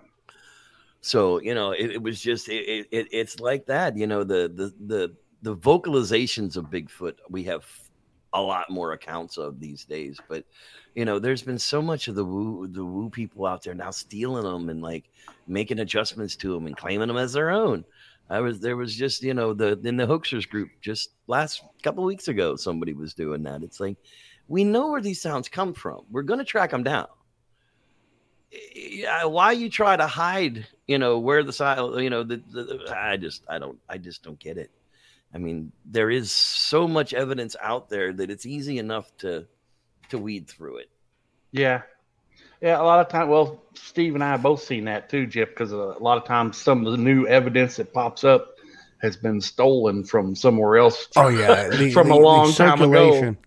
Uh, the, the problem is, is every couple of years you get a new crew coming in. They have no idea what's left, what's right. Yeah. And even today, I, I saw in one of the groups somebody posting the Sean Bannon uh, video of uh, remember those uh, the, the the creature of the sequoias. Oh, and, and people are saying, "Oh, well, yeah, that looks disco dancing. and, and yeah." And then there's there's people saying, "Oh, looks real to me. Looks real to me. Looks real to me." I- Uh, folks, this is the Sean Bannon hoax. And now, if you go to his YouTube site, you will see that he says that they are not real. Uh, Yeah. originally, when they, you know, before that was all tracked out, I liked that. I liked the the jumping one, the where it had jumped down, you know, a good well, twelve or foot, twelve or fifteen foot drop down in front of those sequoias. I really liked that video. I was like, the hair's not right. Yeah. Well, to me, it's always the sequence. Do you think if something like that really happened, it would show up on YouTube first? Right. Right. Yeah, and that that's the big thing. You see these people, you know. Uh, Now with live streaming, maybe. yeah, maybe, maybe. Um, just uh, a question. Robin Rose had sent me. Um, I saw the video. I watched the video while Jeff Yeah. was talking. Enough people Me could see me looking up. um, in my summation is it's not moving. Uh, it's a shadow of some sort. Uh, when you have something that long for that time, length of time, and it doesn't move, it doesn't. You can't detect any movement. It's No. an inanimate object. Even when the guy in the video said, "Look, it's moving," it wasn't. Moving. It wasn't moving. No. The, the camera was moving. No, sorry. Uh, Well, you know, it happens. It So- looked good. It looked good from a distance, but if it's going to stand there for a half hour in one spot, it's probably it's Not probably a- still there. Oh, you mean you mean like you mean like non-blinky? oh, this was just a blob squatch off in the distance. It was just this dark. Oh, way! I'm, we're talking Way a off. mile away. Oh, yeah. that's like the Facebook group uh, burnt out stumps that look like Bigfoot. Yeah, hard hard to say. And you know, supposedly it was a twelve foot tall Bigfoot because of the, the size. Oh God, I love those. Look at that tree shadow. It's a twelve foot Bigfoot. No, But thanks for bringing this to bring. Thanks for bringing that to our attention, Robin, because Yes. you know that's going to make the rounds now, and people are going to say, "Oh, look at the Sasquatch." No, it's not moving. Sorry, uh, Well, if if, there was somebody that lived near that area, uh, it would be great if you could go back and do like a follow up photo or video of the same area. And I think it's up. The, I think on the video I watched, they said it was Pigeon Mountain uh, near Alberta, right along the Alberta Highway or whatever number that is. I don't know. But uh, if somebody could get a picture, you know, a follow up, that would help. You know, if it's still there today, then probably wouldn't a Bigfoot. You know.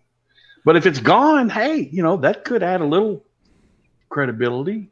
follow, follow, follow up. Follow up is everything. Yeah. Uh, I mean, I, I- I'll give you a good example of that. We went and investigated up there at the Browns property uh, when I was still with David a few years back, and uh, you know, I always uh, there's there's definitely foliage between the camera, between the thermal camera and the the subject of the Bigfoot. Mhm. It's definitely framing it in a way that it shouldn't be.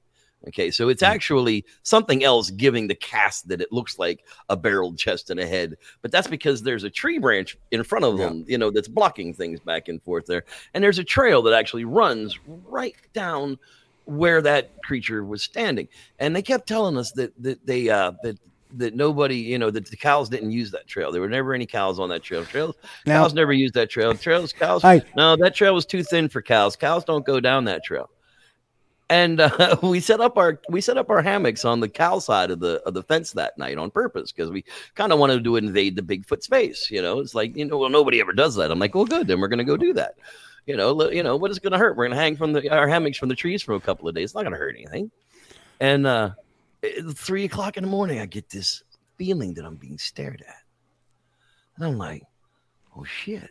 So I pull my pull my hammock down over my side and I look and some bitches, eyeballs staring at me from like 30 feet away. I'm like, and then I look and there's two more and there's, there's two more and there's two more. There's a hundred head of cattle and they all go right down that trail. Yeah, that that happened to us one night. Where you thermals are great because we. Were, I remember walking up this dark Vermont trail. and We hear these these vicious dogs barking. Like what the hell? We round the corner, and uh, and here's all these glowing eyes looking at us as we shine the flashlight, and then you know like. Is it, is it a pack of coyote or, or, or wolves or, or what? And then we hear, Meh. okay, it's safe. Let's go.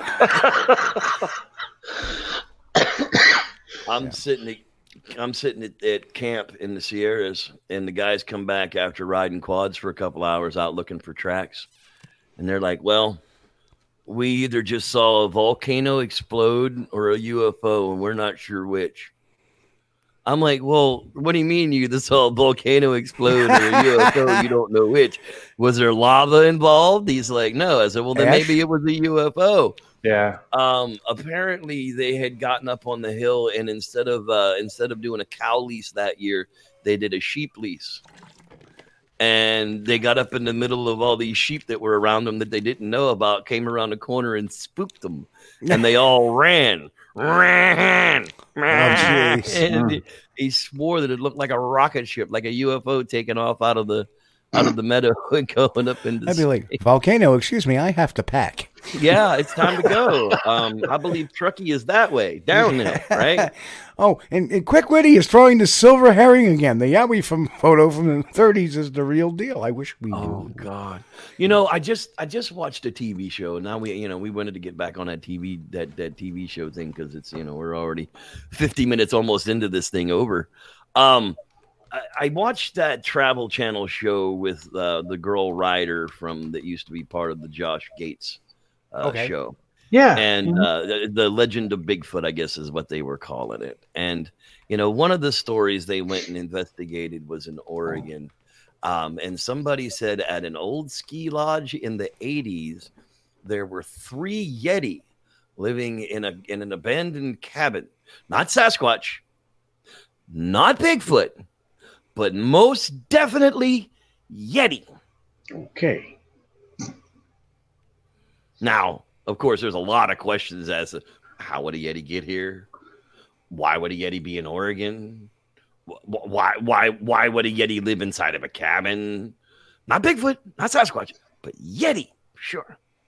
So they take the guys from Sacramento who do the eDNA, the water tests, up there, and uh, you know they do a bunch of snowshoeing around, and you know they don't find much of anything. Of course, this was 1986 when when the when the sighting had occurred. But they're they're going to go investigate it now, I guess, because they have money to spend. Um, and and I like the I like the DNA guys because the, the story will, will finish out in a good way. But you know, they they they take a whole bunch of water samples, and what they do is they run these water samples through filters. And then they collect the particles inside of those filters and they run them for whatever DNA they can pull out of them. Once upon a time, you kind of had to know what DNA you were looking for so that they knew which primers to use to extract the DNA out of the sample that mm-hmm. you have. Now they have these core samples of primers that they can just run the DNA through and it'll spit out everything that was in there. I mean, Right. we really are coming into a cool time of DNA. But Yeah. they, they so they run these filters and they take them back into the lab and they're like, well, you know, we got the usual stuff. We got fish and you know, we got critters and you know, we got this and we got that. But you know, we didn't see any signs of bear. And I was like, well, it's freaking Oregon. You're on 10 feet of snow. Of course there's no bear, dumbass. They're hibernating. Mhm. I mean, where would there be bear at this time of year? You Right. freaking moron. Just- it's- now, when they came up, they did an investigation up here in the Sierras um, at at what we call Site B, um, where most of our tracks and vocals and just evidence really come from. Our primary site, where the kill site actually is, isn't really even the primary site where we get most of the evidence from. That's just the event site. Site B is actually a couple of miles away, a little bit lower in altitude on a different mountainside. Um, but, or I'm sorry, on a different side of the mountain. Uh, but they, they took them down there to Site B where they had a sighting up on a ridge line uh, where they had kind of chased it down. And those same guys had done water filter samples through the eDNA in the lower tributaries where all the lakes drain out of. And when they pulled those results, they said, yeah, that they had not only found human, but they had also found human like DNA. It was as close to human as a chimpanzee. It was like 97.9 or 98%. It definitely was not human. There was enough primer differences for them to say that eh, we're not sure what this is. And that's the kind of evidence that we need more of. We need Yep. more of that super close to human DNA that's not human DNA because that's what the old primers couldn't get past. You know, you heard Todd Disso. Well, I've never seen any Bigfoot DNA. All I've ever seen is human DNA. Well, Todd, Todd Disotell, chances are you've seen Bigfoot DNA and just classified it as human and passed over it like the douchebag that you are. But sorry, This is uh, uh, revealing. I know, really revealing night. I, you're not going to have any friends left after this one. Remember, these are the thoughts of the Reverend Jeff Kelly and not the thoughts of Steve Kulls or the Squatch D- TV show. that is correct. There you go. so we'll, we'll, I'll, I'll give you my own, my, my own, uh, my own disclaimer. You can put that at the beginning of the show if you want to. But uh, yeah, I mean, the chances are that these that these DNA guys have actually probably seen real, real Bigfoot DNA and just you know passed over it as human or too As- human to be. As the Smithsonian probably has some Bigfoot bones that are just unclassified and have no idea what they are. You know, that's that's that is a good question because you know you would think in antiquity of even in the United States from the time that we became a lumber mill for Europe, because that's all we really were. Um, uh, there were far more Bigfoot in the world than there are now.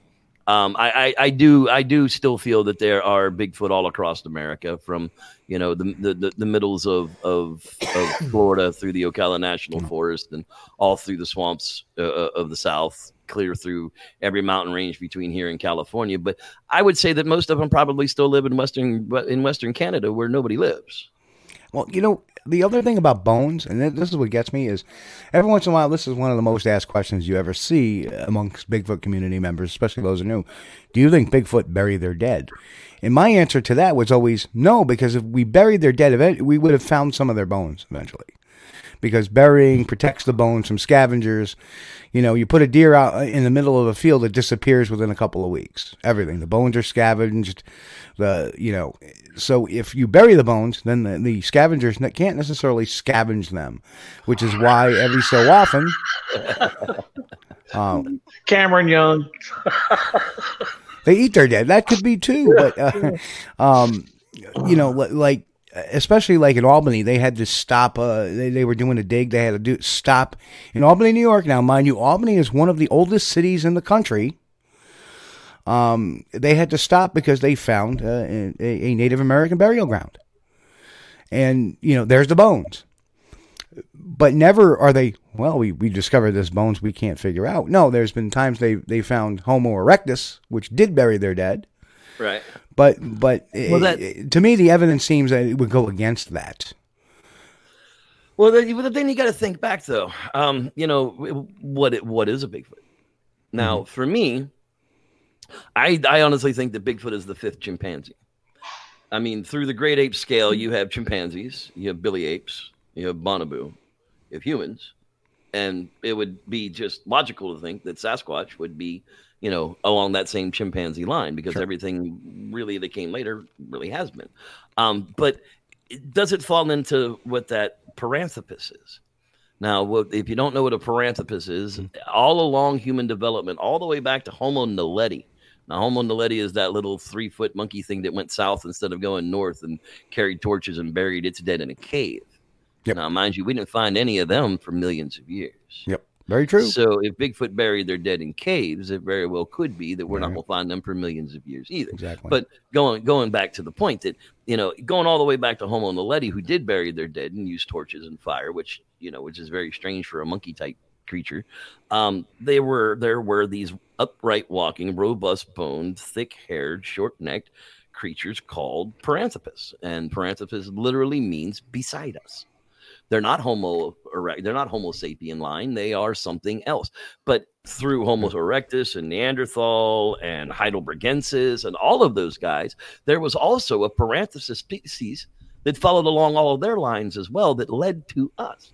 So where we get to Homo sapien in the end is the Sasquatch not necessarily the Paranthropus species that was started from the chimpanzee line all those years ago, just you know, uh, uh, what's the word? Like Darwinism, you know, just Yeah. evolving, you know, alongside uh, of the Homo sapiens to the point that now we've destroyed most of the habitat that they want to be in because we're constantly in there molesting it.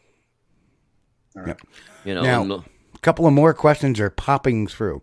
So I'm going to take OT's question first because it's more in the line of what we're talking about right now, and then I'm going to get to Quick Witty's question. Um, you know, and I haven't, I, I have heard neither, but uh, has the good Reverend Captain ever heard of Bigfoot using fire or tools? And he addressed you properly, Reverend Captain? Yes, that's right. I believe that's the way that goes. I think, yeah, for sure. Thank you, sir. Um, no, I, I- you know, I, some stories of the Native Americans relate that they'll use spears, um, or that they'll use, you know, hatchets or knives or that type of thing. But usually, when you when you when you punch down on those stories, those are more what they call the other tribes. More than they're actually talking about, you know, Big- Bigfoot or Bigfoot or Sasquatch. Sasquatch or that type of thing. Um, and of the of of the cast record that we have of Bigfoot hands, the knuckle print and you know the Bossburg snow print, the thumb doesn't seem to be in such a place that it would be adaptable to knapping, and that's hmm. what it would have to. I mean, it's not forging. They're definitely, you know, they, they don't have, you know, iron forges out in the woods banging away making tomahawks. So that's not happening. So if they are using tools, I mean, will a creature like that pick up a rock to hammer something with it? Sure. Mm. Chimpanzees do. I mean, you know, the, Or a the, the- stick, yeah. basic, right? The basic organic tool use. Absolutely. I would, I would say that a Sasquatch would be way smart enough to pick up a branch and beat you to death with it. I, I- I don't think he'd have a problem with it. You know, the, the, the Bili apes are called lion killers for a reason. Yeah. Bluff Creek Project has gotten pretty much every living animal in Bluff Creek, even the endangered Humboldt Marten, even the rare Reverend Jeff on trail cameras. Not a single Bigfoot.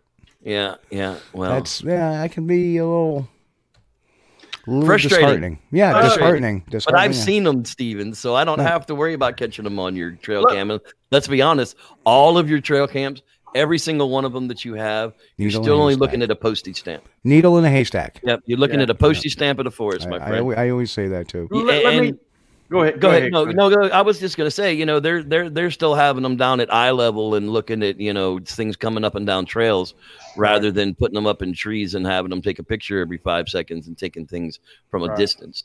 You know, you don't take you don't get pictures of a Sasquatch by randomly putting up cameras on trees that have never seen footprints of a Sasquatch. Mm. First, you find tracks, Then you put on a camera to see what leaves those tracks. Have there But- been but- any tracks in the places that you guys are putting up cameras? At one time, 1967, have there been any more tracks in that area since you started putting up those cameras there? That's what you have to ask yourself. Yeah. Are your cameras in the right place? And, are they being utilized properly? If you do get a picture, is anybody going to believe it? Um, I think from that group, it would it, it would get some I, some I'd st- interest. I, I, I would still say it's going to come to, to scrutiny. oh yeah, I mean, well, I mean, what- I, I, Robert you- Trent said that if you had a Bigfoot body, you'd have to drag it from conference to conference so that, Sure. that scientists would actually believe you. um, Right. you know, and I I don't want to open up any any any wounds or any, any or anything like that, but like the Vermont trail cam photo, you know, we sent that to a scientist. You know, people say, "Oh, it's an owl," but we took uh, the shadowing did not look right to me. I, I I know about the parallax view. I sent it to a scientist, and scientist says it can't be a bird. Look at the leading edge shadow. It's not something close to the camera. It's something on the ground. Yeah. You know, what does that leave you then? Guy in a ghillie suit? Well, does that make any sense? Number one, it looks like no ghillie suit I've ever seen. Uh, you know, the, the- it wasn't hunting season. There was no there was no firearm there. Um, and it's the guy's front yard, and it's And clearly it's, and marked. it's dark. Yeah, I mean, who's going to be in the dark freaking taking apples off the ground of some random guy's house? I mean, that's Yeah. just Yeah. that's where you Yeah. get your guy shot. and then and then you look at the the area. Yeah, yeah. Ten months earlier, there was a sighting not nine tenths of a mile from the house, and you know even a couple of years later, there was a sighting not five miles from the house. So, are people going to believe it if you get one anyway? It doesn't matter. It's gonna if you get one, people are going to say it's it's something else. It's this. It's that. It's whatever. And the big conundrum is this: is you know, there's there's that big kill or no kill debate that's always been out there, and that's caused huge rumbles. I mean, straight up like, I'll come to your house and kill you if you kill a Bigfoot type of rumbles. I mean, seriously demented people over some of this stuff. Um, but if you don't kill it, say you want to take it alive, where are you taking it? Who has the facilities to take care of an eight foot primate that you don't know the dietary needs of, that you don't Oh, know the security needs Here, here, of? here's what happens there. Hello, honey. Yeah, I- I'm coming home with, with something. Yeah, just do me a favor. Uh, uh, yeah, put down a lot of uh, newspaper. Yeah. Yeah, Okay. right, right, right, right, right. Yeah, right. All right. Make sure that the neighbor cleans his pool because we're gonna have to give him a bath. Oh, man. But I mean, I, you know, I mean, I I would like to see one. I, I would like to see one captured, but first we have to prove that they're there. And you know, like I, I saw I saw something go by in the in the chat box about uh about the uh uh Area X guys. You know, Yes, and, pro- yeah, and, and, and, you know those those guys. I really, I really had a lot of I had a lot of respect for those guys in the beginning. I really did until you know here we are five six years into it, and there's no real evidence coming out of it at all. But there's still huge claims that are coming out of it. Like there was one one claim that I heard that where one night they had a hundred rocks thrown onto the roof of of their of their cabin out there that, that's on the location. Well, if you've got a hundred rocks that were touched by Bigfoot, you can get DNA off of. them. Yeah. Or you Makes should have some. Or you should have some track evidence. Or You should have something. There should be something close enough for you know they got to be close enough to hit the damn place, and they were they said they were on the roof of it. So I mean, it Right. wasn't like they disappeared. You know, it wasn't dust or something or mud balls that were being thrown. Yeah. I mean, they they literally had collected them all, but they hadn't. uh they, they hadn't really, you know, there there was no nothing ever came of it, and I and they they manned it so well. I mean, they had it going twenty four seven. They had mostly credible people there. There were some lunacy, you know, the people that were involved with it, but they were pretty much just told to collect evidence and shut up. Um, but you know, here we still are now, and uh, what what really do we have out of out of X? Stories. Yeah. Same stories that we get out of anywhere else that's running a long term project. Like I heard a story about uh, uh, it was told to me by the person who was involved with it, and I still don't believe it.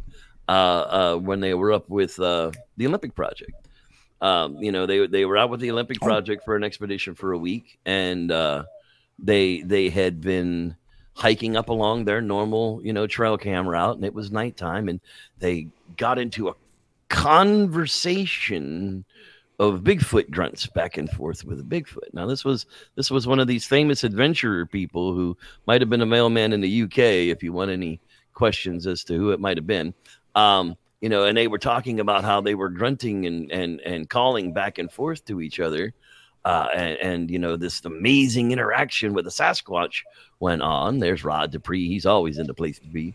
Um, and my first question was, um, "Where's the audio?" Right. Well, nobody was running a recorder at that time. I'm like, well, no, well, no one was running video either. You don't, you don't have anything to Oh. to Yeah. to verify that this incredible Sasquatch inter- interaction went on with anybody. I'm like that.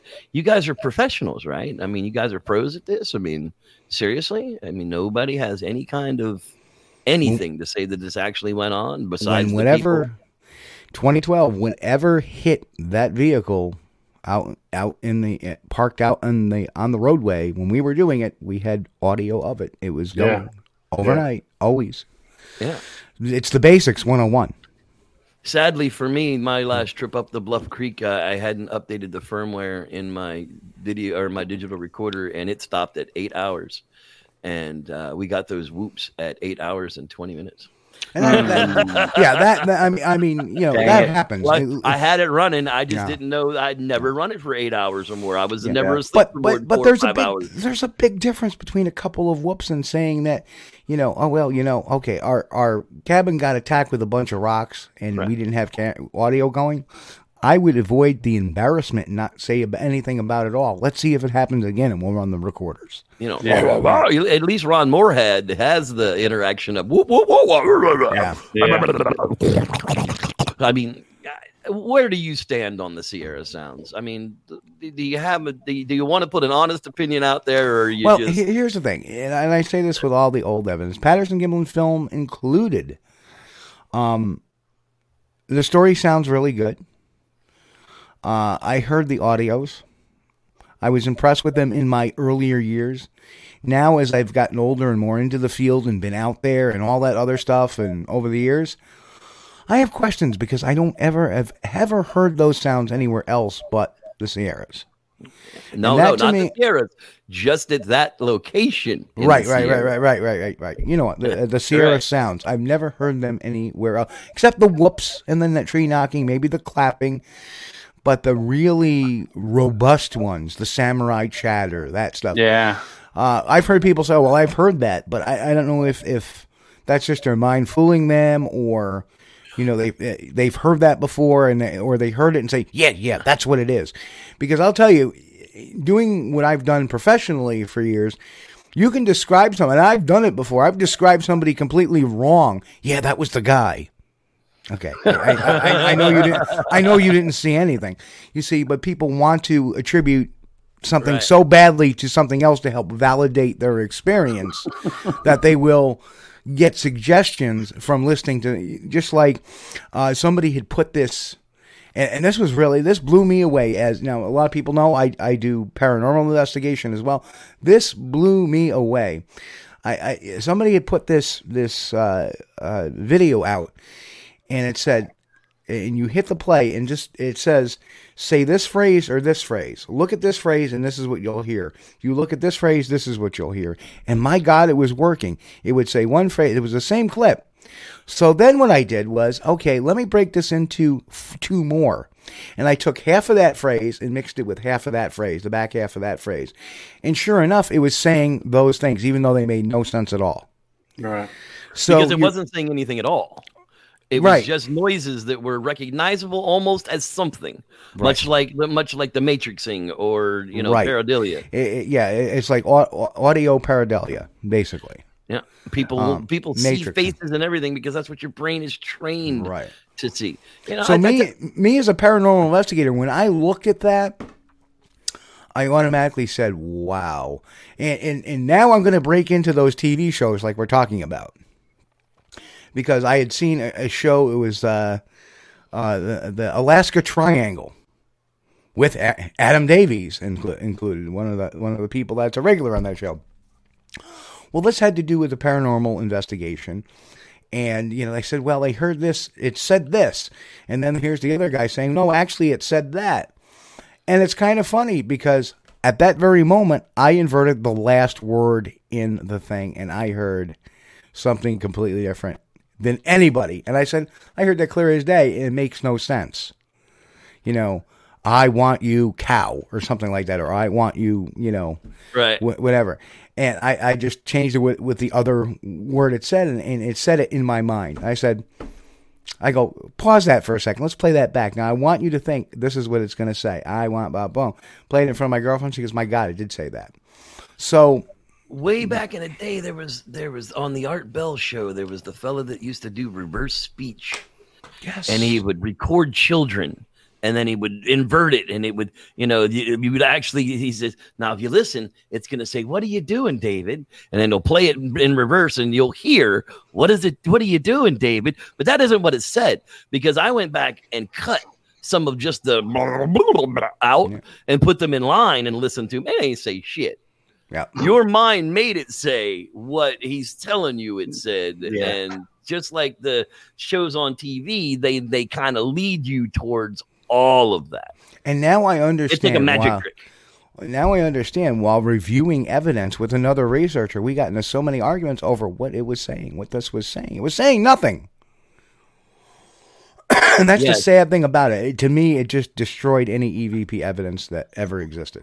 I'm not saying that if you go and sit in the middle of, of, of a graveyard at night with a digital recorder and record for 10 hours that you won't hear some weird spooky crap not saying that at all i'm just saying it ain't talking to you and it doesn't know your grandma Right. You know. You know what was really weird? I was at uh, what the hell was it? Um, uh, the Genesee Poorhouse. It's called uh, not Waverly Hills uh, Sanitarium, but anyway. Um, I was at this very famous sanitarium. Ghost Adventures has been there. Ghost Hunters has been there. I was in their boiler room, and I all of a sudden I, I'm doing live time because I got myself plugged in, and I hear this little girl's voice very clear, and I have it recorded, and it is so clear. And all it said was Dan, and then followed up with two whispers, Dan. Dan. Ooh. I couldn't explain it. Can Yeah. ex- especially the little girl, because there was nobody there that was under like 21, 22, 23. So there was no way this could have been a little girl's voice there. It was really so there there is some hope, but when you get so much of this now I'm gonna this is what I want I seem to see a formula with all the paranormal shows, which really is kind of disheartening. You see, the the Hollywood, and, and get me if I'm wrong, Hollywood likes to make out that we all like to leave as viewers having more questions than answers. Yeah, they think that. They That think ain't that. true. No, That's not true at all, but they think that. Yeah. because they like what like we talked about Oak Island, and we, we said, okay, oh, what's that? Oh my god! I go, wow, it's gonna be something stupid like a button. oh, we found this button. Big whoop! Yeah, people have been going there since like the Oh, 1430s. we found this piece of leather. Big whoop. Big I whoop. mean, and then they're showing it like this is some big deal. It's no big deal. Look, I mean, I love the fact that they're finding shafts and stuff that go into the middle of the man-made swamp. I mean, it's cool and all, but damn, dude, get to one- something. You found one coin. Get a lidar unit out there and like, let's get some pinpoints Well, going, yeah. man. I mean, thank you. Mike. It was Rolling Hills. Thank you, Mike. It was Rolling Hills Sanitarium. Rolling Hills, yeah. So you know, though, though, all those ghost things got ruined for me when, uh, when, when Grant, uh, from the uh, Ghost Oh, Hunter the- show ruined that Halloween special with the yeah with the with the with the coat. yeah. He had you a could string. He had him. a string running down his uh, running down his arm, and he'd pull it, and his coat would. Yeah, yeah. Just ruined it all. For, I mean, I used to watch the three-hour Halloween live specials. I mean, I was And- all and- into and all I that think, mess. I think that was a big reason why Jason pulled away from him. Well, I mean, they were supposed to come back. Now they're running, you know, different shows. It's kind of crazy. They're Yeah. they're literally running competing shows against each. Their teams are split in half. I mean, it's really it's like either either they are the greatest duo in history to get two shows, or they really hate each other now. I'm not sure which. Um, I, I, th- I think they tolerate one another now. Um, Uh, I, I, yeah. uh, well, I but- mean, that that small as the world that is, is that really is, you kind of have to. Yep. Uh, Um, you know, Well, done- before this jumps up too far in the chat and I lose it, I, I just want to say to Cameron, Cameron Young, uh, your your comment a while ago about the Bigfoot maybe eat their dead, you know, that I didn't bring that up to dismiss it, but that was a perfectly valid argument. absolutely. That, and a theory that some people use. It's Just just that do we, it. we normally don't talk about it because it's kind of creepy. But it is kind of creepy, but you know, a lot of other apes do it. Yeah. But that is a that is a perfectly valid theory, and I did not want you. I do not want you to leave here thinking that I was making fun of you because no, I a lot- wasn't. A lot of large predators do it. You know, I mean, anytime a new bear comes in and finds babies that aren't his, first thing he does is kill them and eat them. Yummy. Yeah. Yep. I mean, that's just it's the it's the rough world that I don't live in. Yep. I come back to my nice warm house with a roof on it, out of the rain. You know, All right. those poor guys have to live out there and eat babies. Go to the fr- go to the fridgy, get me the Swanson turkey dinner out. I need that diet peach schnapple. right. Come on, Joan, where you at? no, we are not sponsored by Diet Peach Schnapple. We actually are. Are we?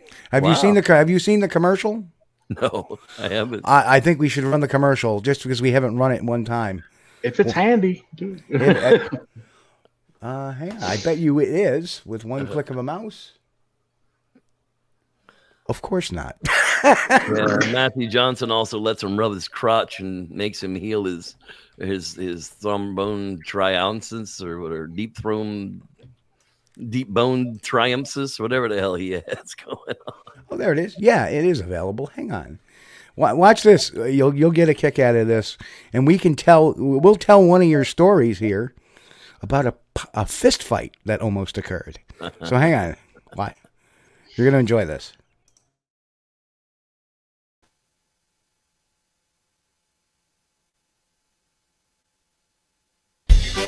You Bigfooters thirsty out there?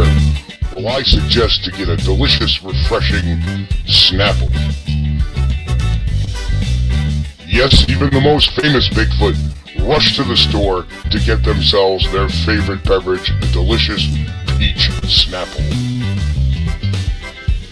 No need to be when you can just ask Just the- your loved one right for a okay? 'Cause I delicious don't wanna talk. beverage. Got it? No, give me a Snapple. And money at the store.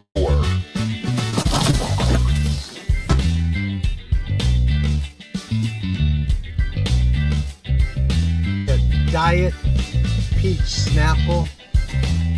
Try delicious peach Snapple. No, give me a Snapple.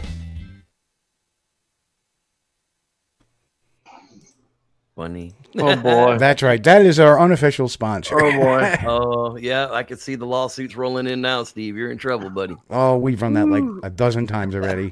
Nobody cares. With uh, nah, nobody. uh my favorite part of the whole commercial is when Rick Dyer falls headfirst. uh, it's funny. It's one of them things, you know. If the if the camera wasn't on, he probably wouldn't have done that. You know, I- I Poor don't know. Tricky Ricky, used car salesman from Florida. Getting ready to fist fight. Bigfoot extraordinaire, greatest Bigfoot tracker in the world. Finds behind the Home Depot in in in, in Texas. Uh, I just lures him in with some rib bones. looks like looks like Teutul Senior from the freaking Orange County Choppers. I mean, God in heaven almighty. Morgan, Mor- what the hell is that guy's name? Morgan Matthews. Morgan Matthews from Shooting Bigfoot threatened within an inch of his life that if he told the truth that Ricky would hunt him down and beat the piss out of him till he was purple. Um, oh yeah, man, did did this just could go on and on and on. Creator of Hank the Sasquatch. Yeah. Oh my god, that was the most funniest time of that was the funniest summer of Bigfoot for me. Was watching Tricky Ricky ride Hank the Bigfoot around in a, an enclosed trailer from draft house to draft house, selling tickets Yeah. uh, to see Yeah. the Bigfoot dick. Yep. Tricky Ricky's Dicky. Um, oh my goodness in heaven! Well, you know what was you know what was really really funny was I remember the Facebook Find Bigfoot guys, Oh, and and they were all taking the bus trip to Toronto to Oh, go see the opening of the show, Yeah, yeah, yeah. If that's And- not a real Bigfoot, I'll eat my hat. and they're all like, "Oh, they're on the bus. They got the videos. They're putting out up. Everybody say Bigfoot, and they're like, "Oh, Bigfoot." They all jubilantly go into the into the Hot Docs uh, Film Festival to see shooting Sasquatch, and then at the end, uh, I had an I had a spy in the midst. Who sent me pictures immediately after the show where they were all outside, very disappointed, having like this conversation. And another word was never said about it. Yeah. And uh, and uh, I was like, oh, you guys, you just didn't listen. You don't listen. Yeah, And, I and mean, that, I, I guess, they were full of crap to begin with. Everything was a Bigfoot. Everything, Everything, was a. Bigfoot. I get that there's money in everything being a Bigfoot. I, I, I understand that. I mean, there's there reality doesn't real reality doesn't make money. right. It doesn't. I mean, No. that's why all these TV shows lead you into that. Well, I- that I- I- of I beg to, you know, I I'll differ on you. I think reality makes money, but I think that they think they want know what people want. right, right to, to Yeah. Hollywood in their mind. Oh, we got to keep this going like this. Yeah. Well, God forbid we debunk this. Every single Bigfoot show you've ever seen in your life ends with "Is Bigfoot real?" Well, we don't know. Maybe it is. Maybe it isn't. If To these did- people, it is. To these people, it isn't. You make up your own mind. I'm MK Davis. They, Uh, um, just for legal reasons, I am not MK Davis. Um, but that that seems to be the direction of, of TV. Now, I, I will I will give Finding Bigfoot some props. There was times they went out there and said, "Eh, we don't think so," Well, I mean, and and that's Yeah, that's they- healthy. That's healthy. He did that with Todd. I mean, when Bobo, uh, you know, Bobo, I think you saw Bigfoot Bobo. Um, I love Bobo. Don't get me wrong. Bobo's my buddy. I just, at that time, he was, uh, you know, everything's Bigfoot Bobo. Um, he Yeah. told Todd Standing that he was full of crap. Yeah. Uh, you know, and, and that was okay. But And- and- and they did that to- They did that to Patterson too. You can't Jeff go out- Patterson. yeah. Yeah. You, you can't go out into those investigations with a crew of 40 and actually think that you're going to do something. Yeah. So, because that's there was never a crew less than I mean, it was huge, it was ridiculous, and then some of the th- flying in on helicopters, you know, flying in around the area on. Let's just stir up all the shit we can before we go in there and night investigation. Let's scare away every critter, every creature we can, and then we're going to go in there and do a night investigation. Yeah. Yeah. You know, I you know, what but that's that's TV. And I understand that. I get that. I, I get I kinda get all these shows, but I just what what I get see see finding Bigfoot was not the first season had issues with their editing. They decided, and I remember this very clearly, the, the cast was like, listen, this can't happen this way. Because it's making us look bad. It's killing our credibility. It can't happen. But you look at like some of these paranormal shows, even some of these cryptid shows. Um, I, I watched them completely destroy the uh, Teddy Roosevelt story. Right. Uh, you know, where they added on this guy having a gun battle with, with the Sasquatch or whatever. Uh, that that never occurred in, in, in you know, uh, it- you know, it's the embellishments is what kill, kills it.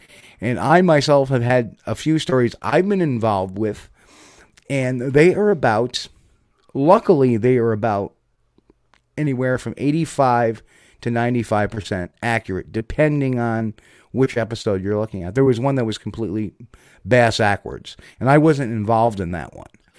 Um, the monkey in the New York in New York State in the tree, you know, the baby Bigfoot in the tree one is so hard to swallow. Well, don't. I, I was actually the first one to investigate that. And here's the here's the kick about that one is um, I spoke to the witness about it, and the, the movie was le- legit like five years old by the time it got to my hands. Didn't he didn't notice it there, didn't observe it there until one day he was looking through old videotapes and his fiance knocked knocked him. And the guy is eccentric as hell. He's from New Jersey. I'm from New Jersey, so I understand his language. Right. And she was like, "What the hell is that, Doug?" Um, he, he was always very forthcoming about everything, always consistent with everything. Came on the air, put his name to it. Hey, you know, this isn't a hoax. Uh, some people over the years have uh, come up with some really cockamamie ideas, but let me let me go into the, this. Was that the first idea? I thought, okay, well, obviously we need to rule out that this is some kind of, of monkey. Well, first of all, the, the the area did not allow pets in. Uh, the area across the lake was having this music festival. The area that Doug was camped on was an area that was quieter, a lot less traffic, and behind it, and I didn't know this for years, but you know I knew the apple orchard was there, but there was such an abundance of wild strawberries, wild blueberries, wild raspberries, wild blackberries. It was just like I could get out of the car 10 years later and just start picking off the berry bushes. And, and these had been left there. Was a fruit farm back there. Um, so I, I spoke to the property owner. He, he said, yeah, we, we didn't allow any pets in whatsoever because we our insurance wasn't rated for that. So now we have well what is it? It's illegal to own a primate in new york. You got to have a zookeeper's license. And then the final thing was if that's a monkey in a tree would you just let your monkey climb in a tree at dusk?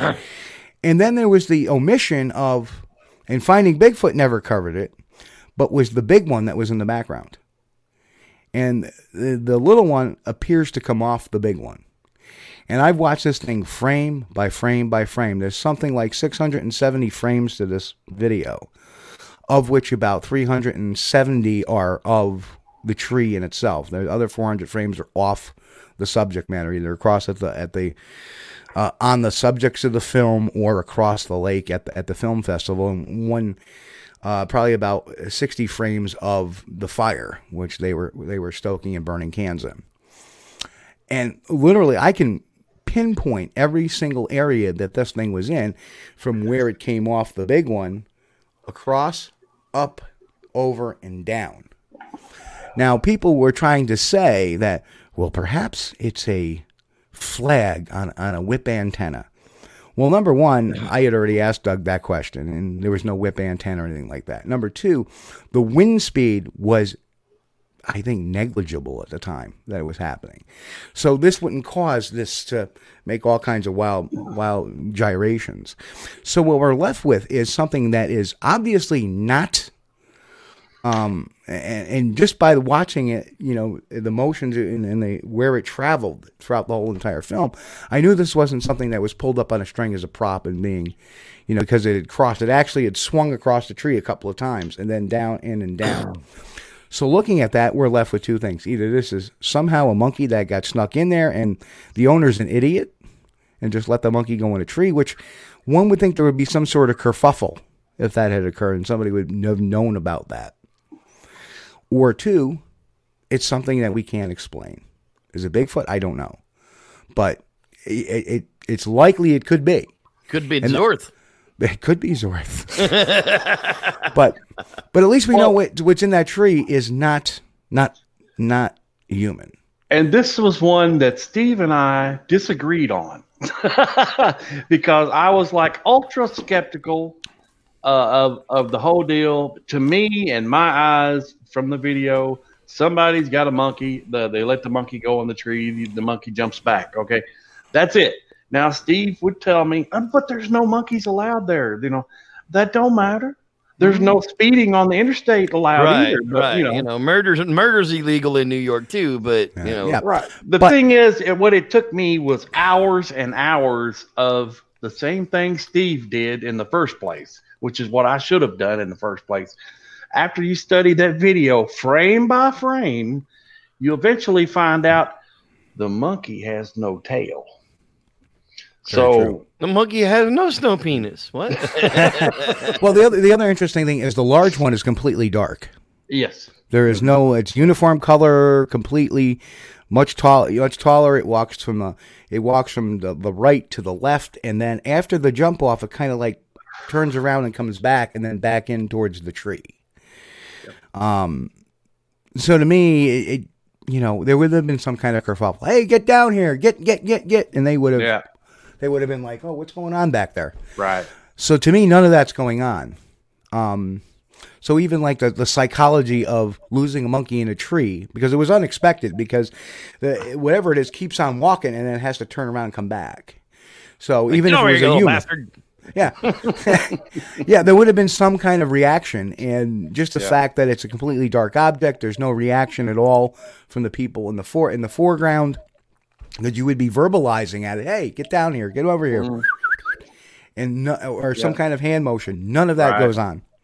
So that's you know that's why I I don't necessarily believe it's it's a uh, it's a monkey necessarily. Well, I went from Could being it be? Could it be? Yes. I went from being totally skeptical on that video to now I kind of like it.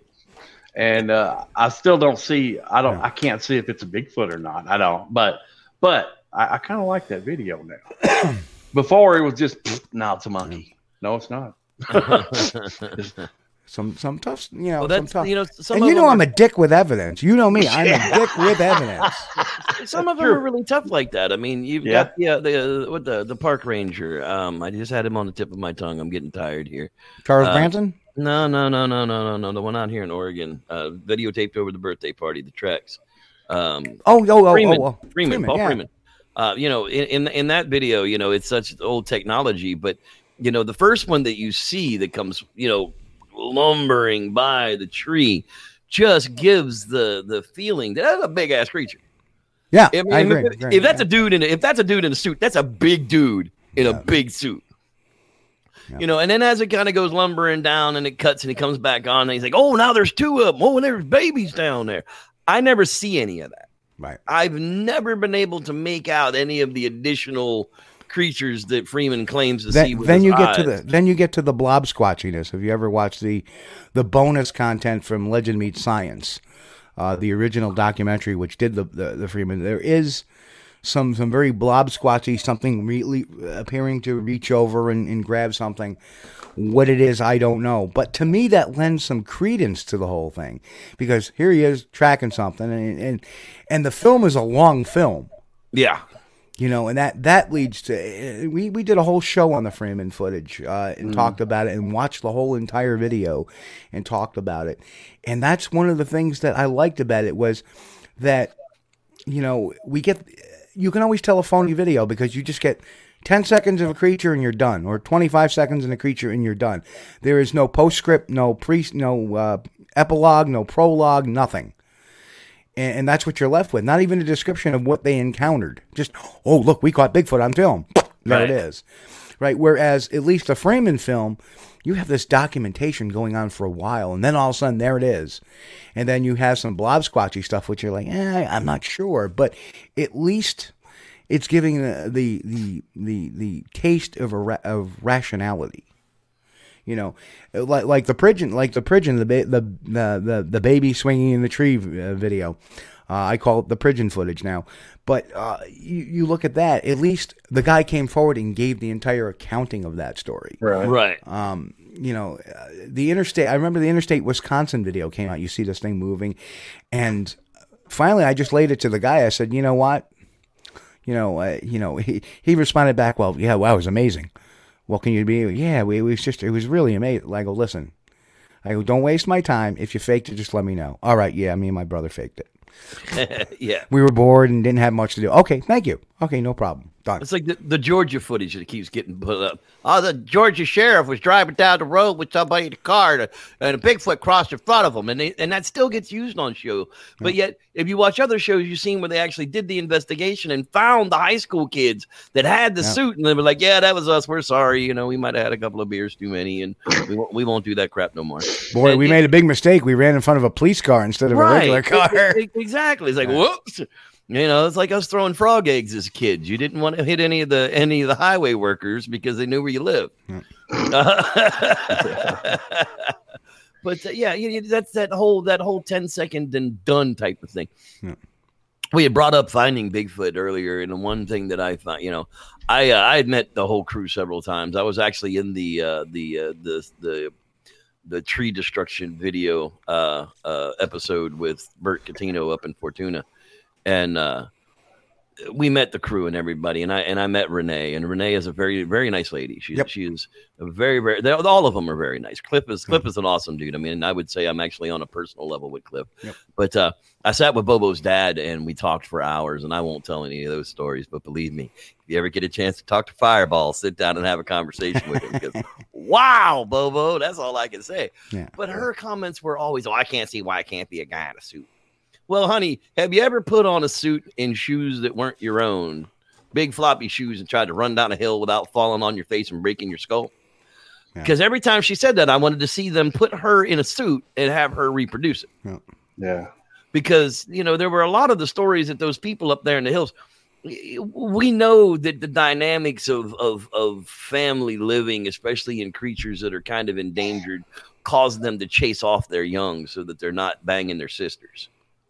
You know, we talk about an odd, an odd topic of conversation, but you know that's where we get a lot of these same size sightings of these six to seven Yep. foot, a, a more aggressive type Bigfoot because they're most likely the rogue males that have been run off by daddy, so that they're not trying to breed with the family. Now they've got nobody, and they're living on the outskirts, and they're looking for their own tribe or or harem or you know whatever it is to start.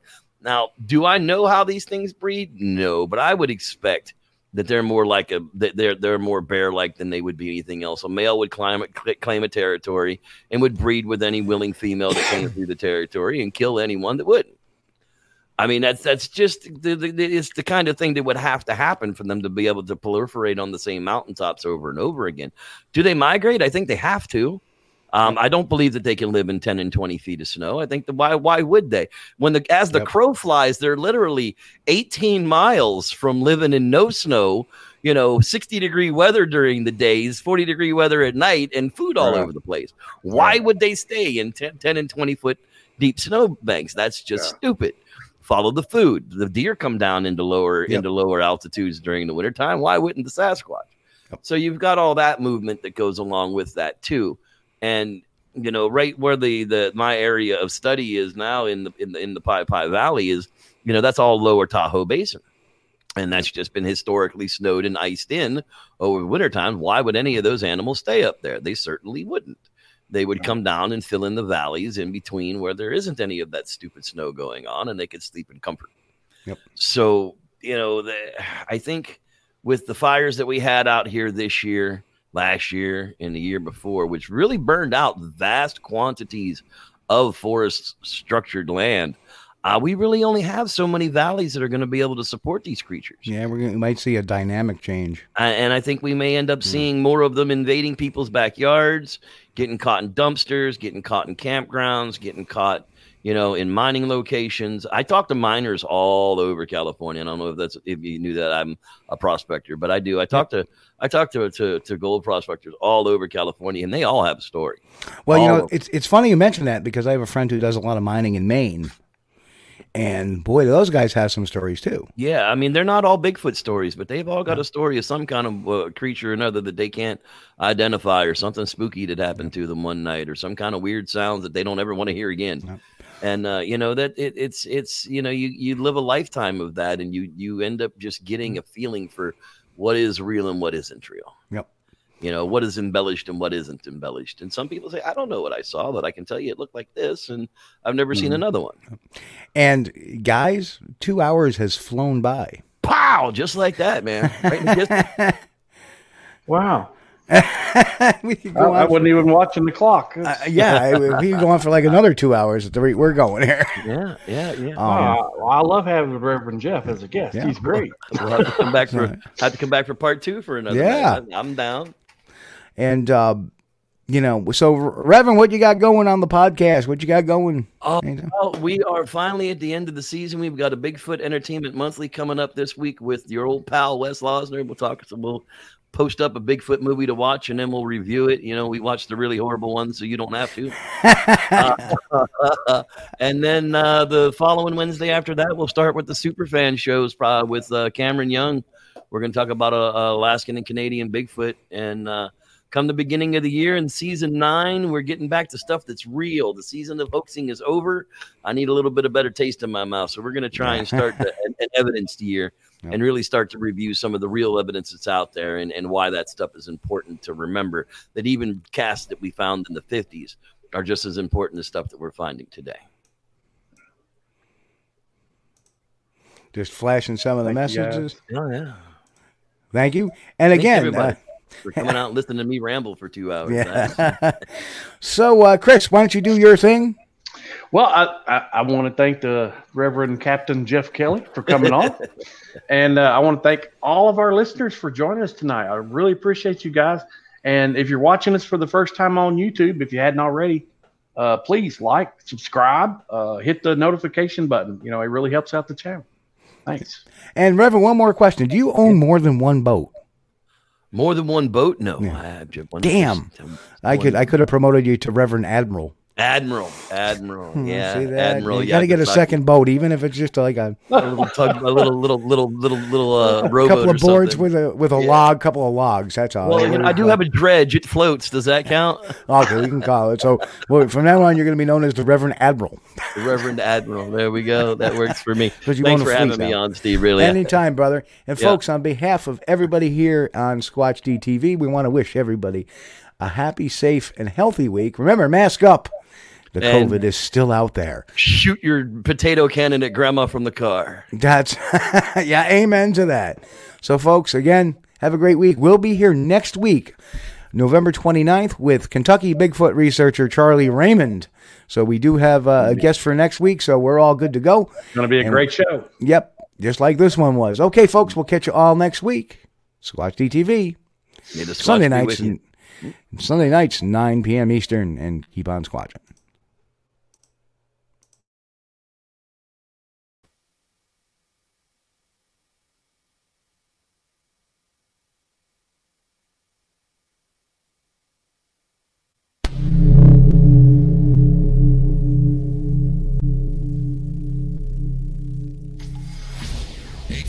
You've been watching Squatch DTV.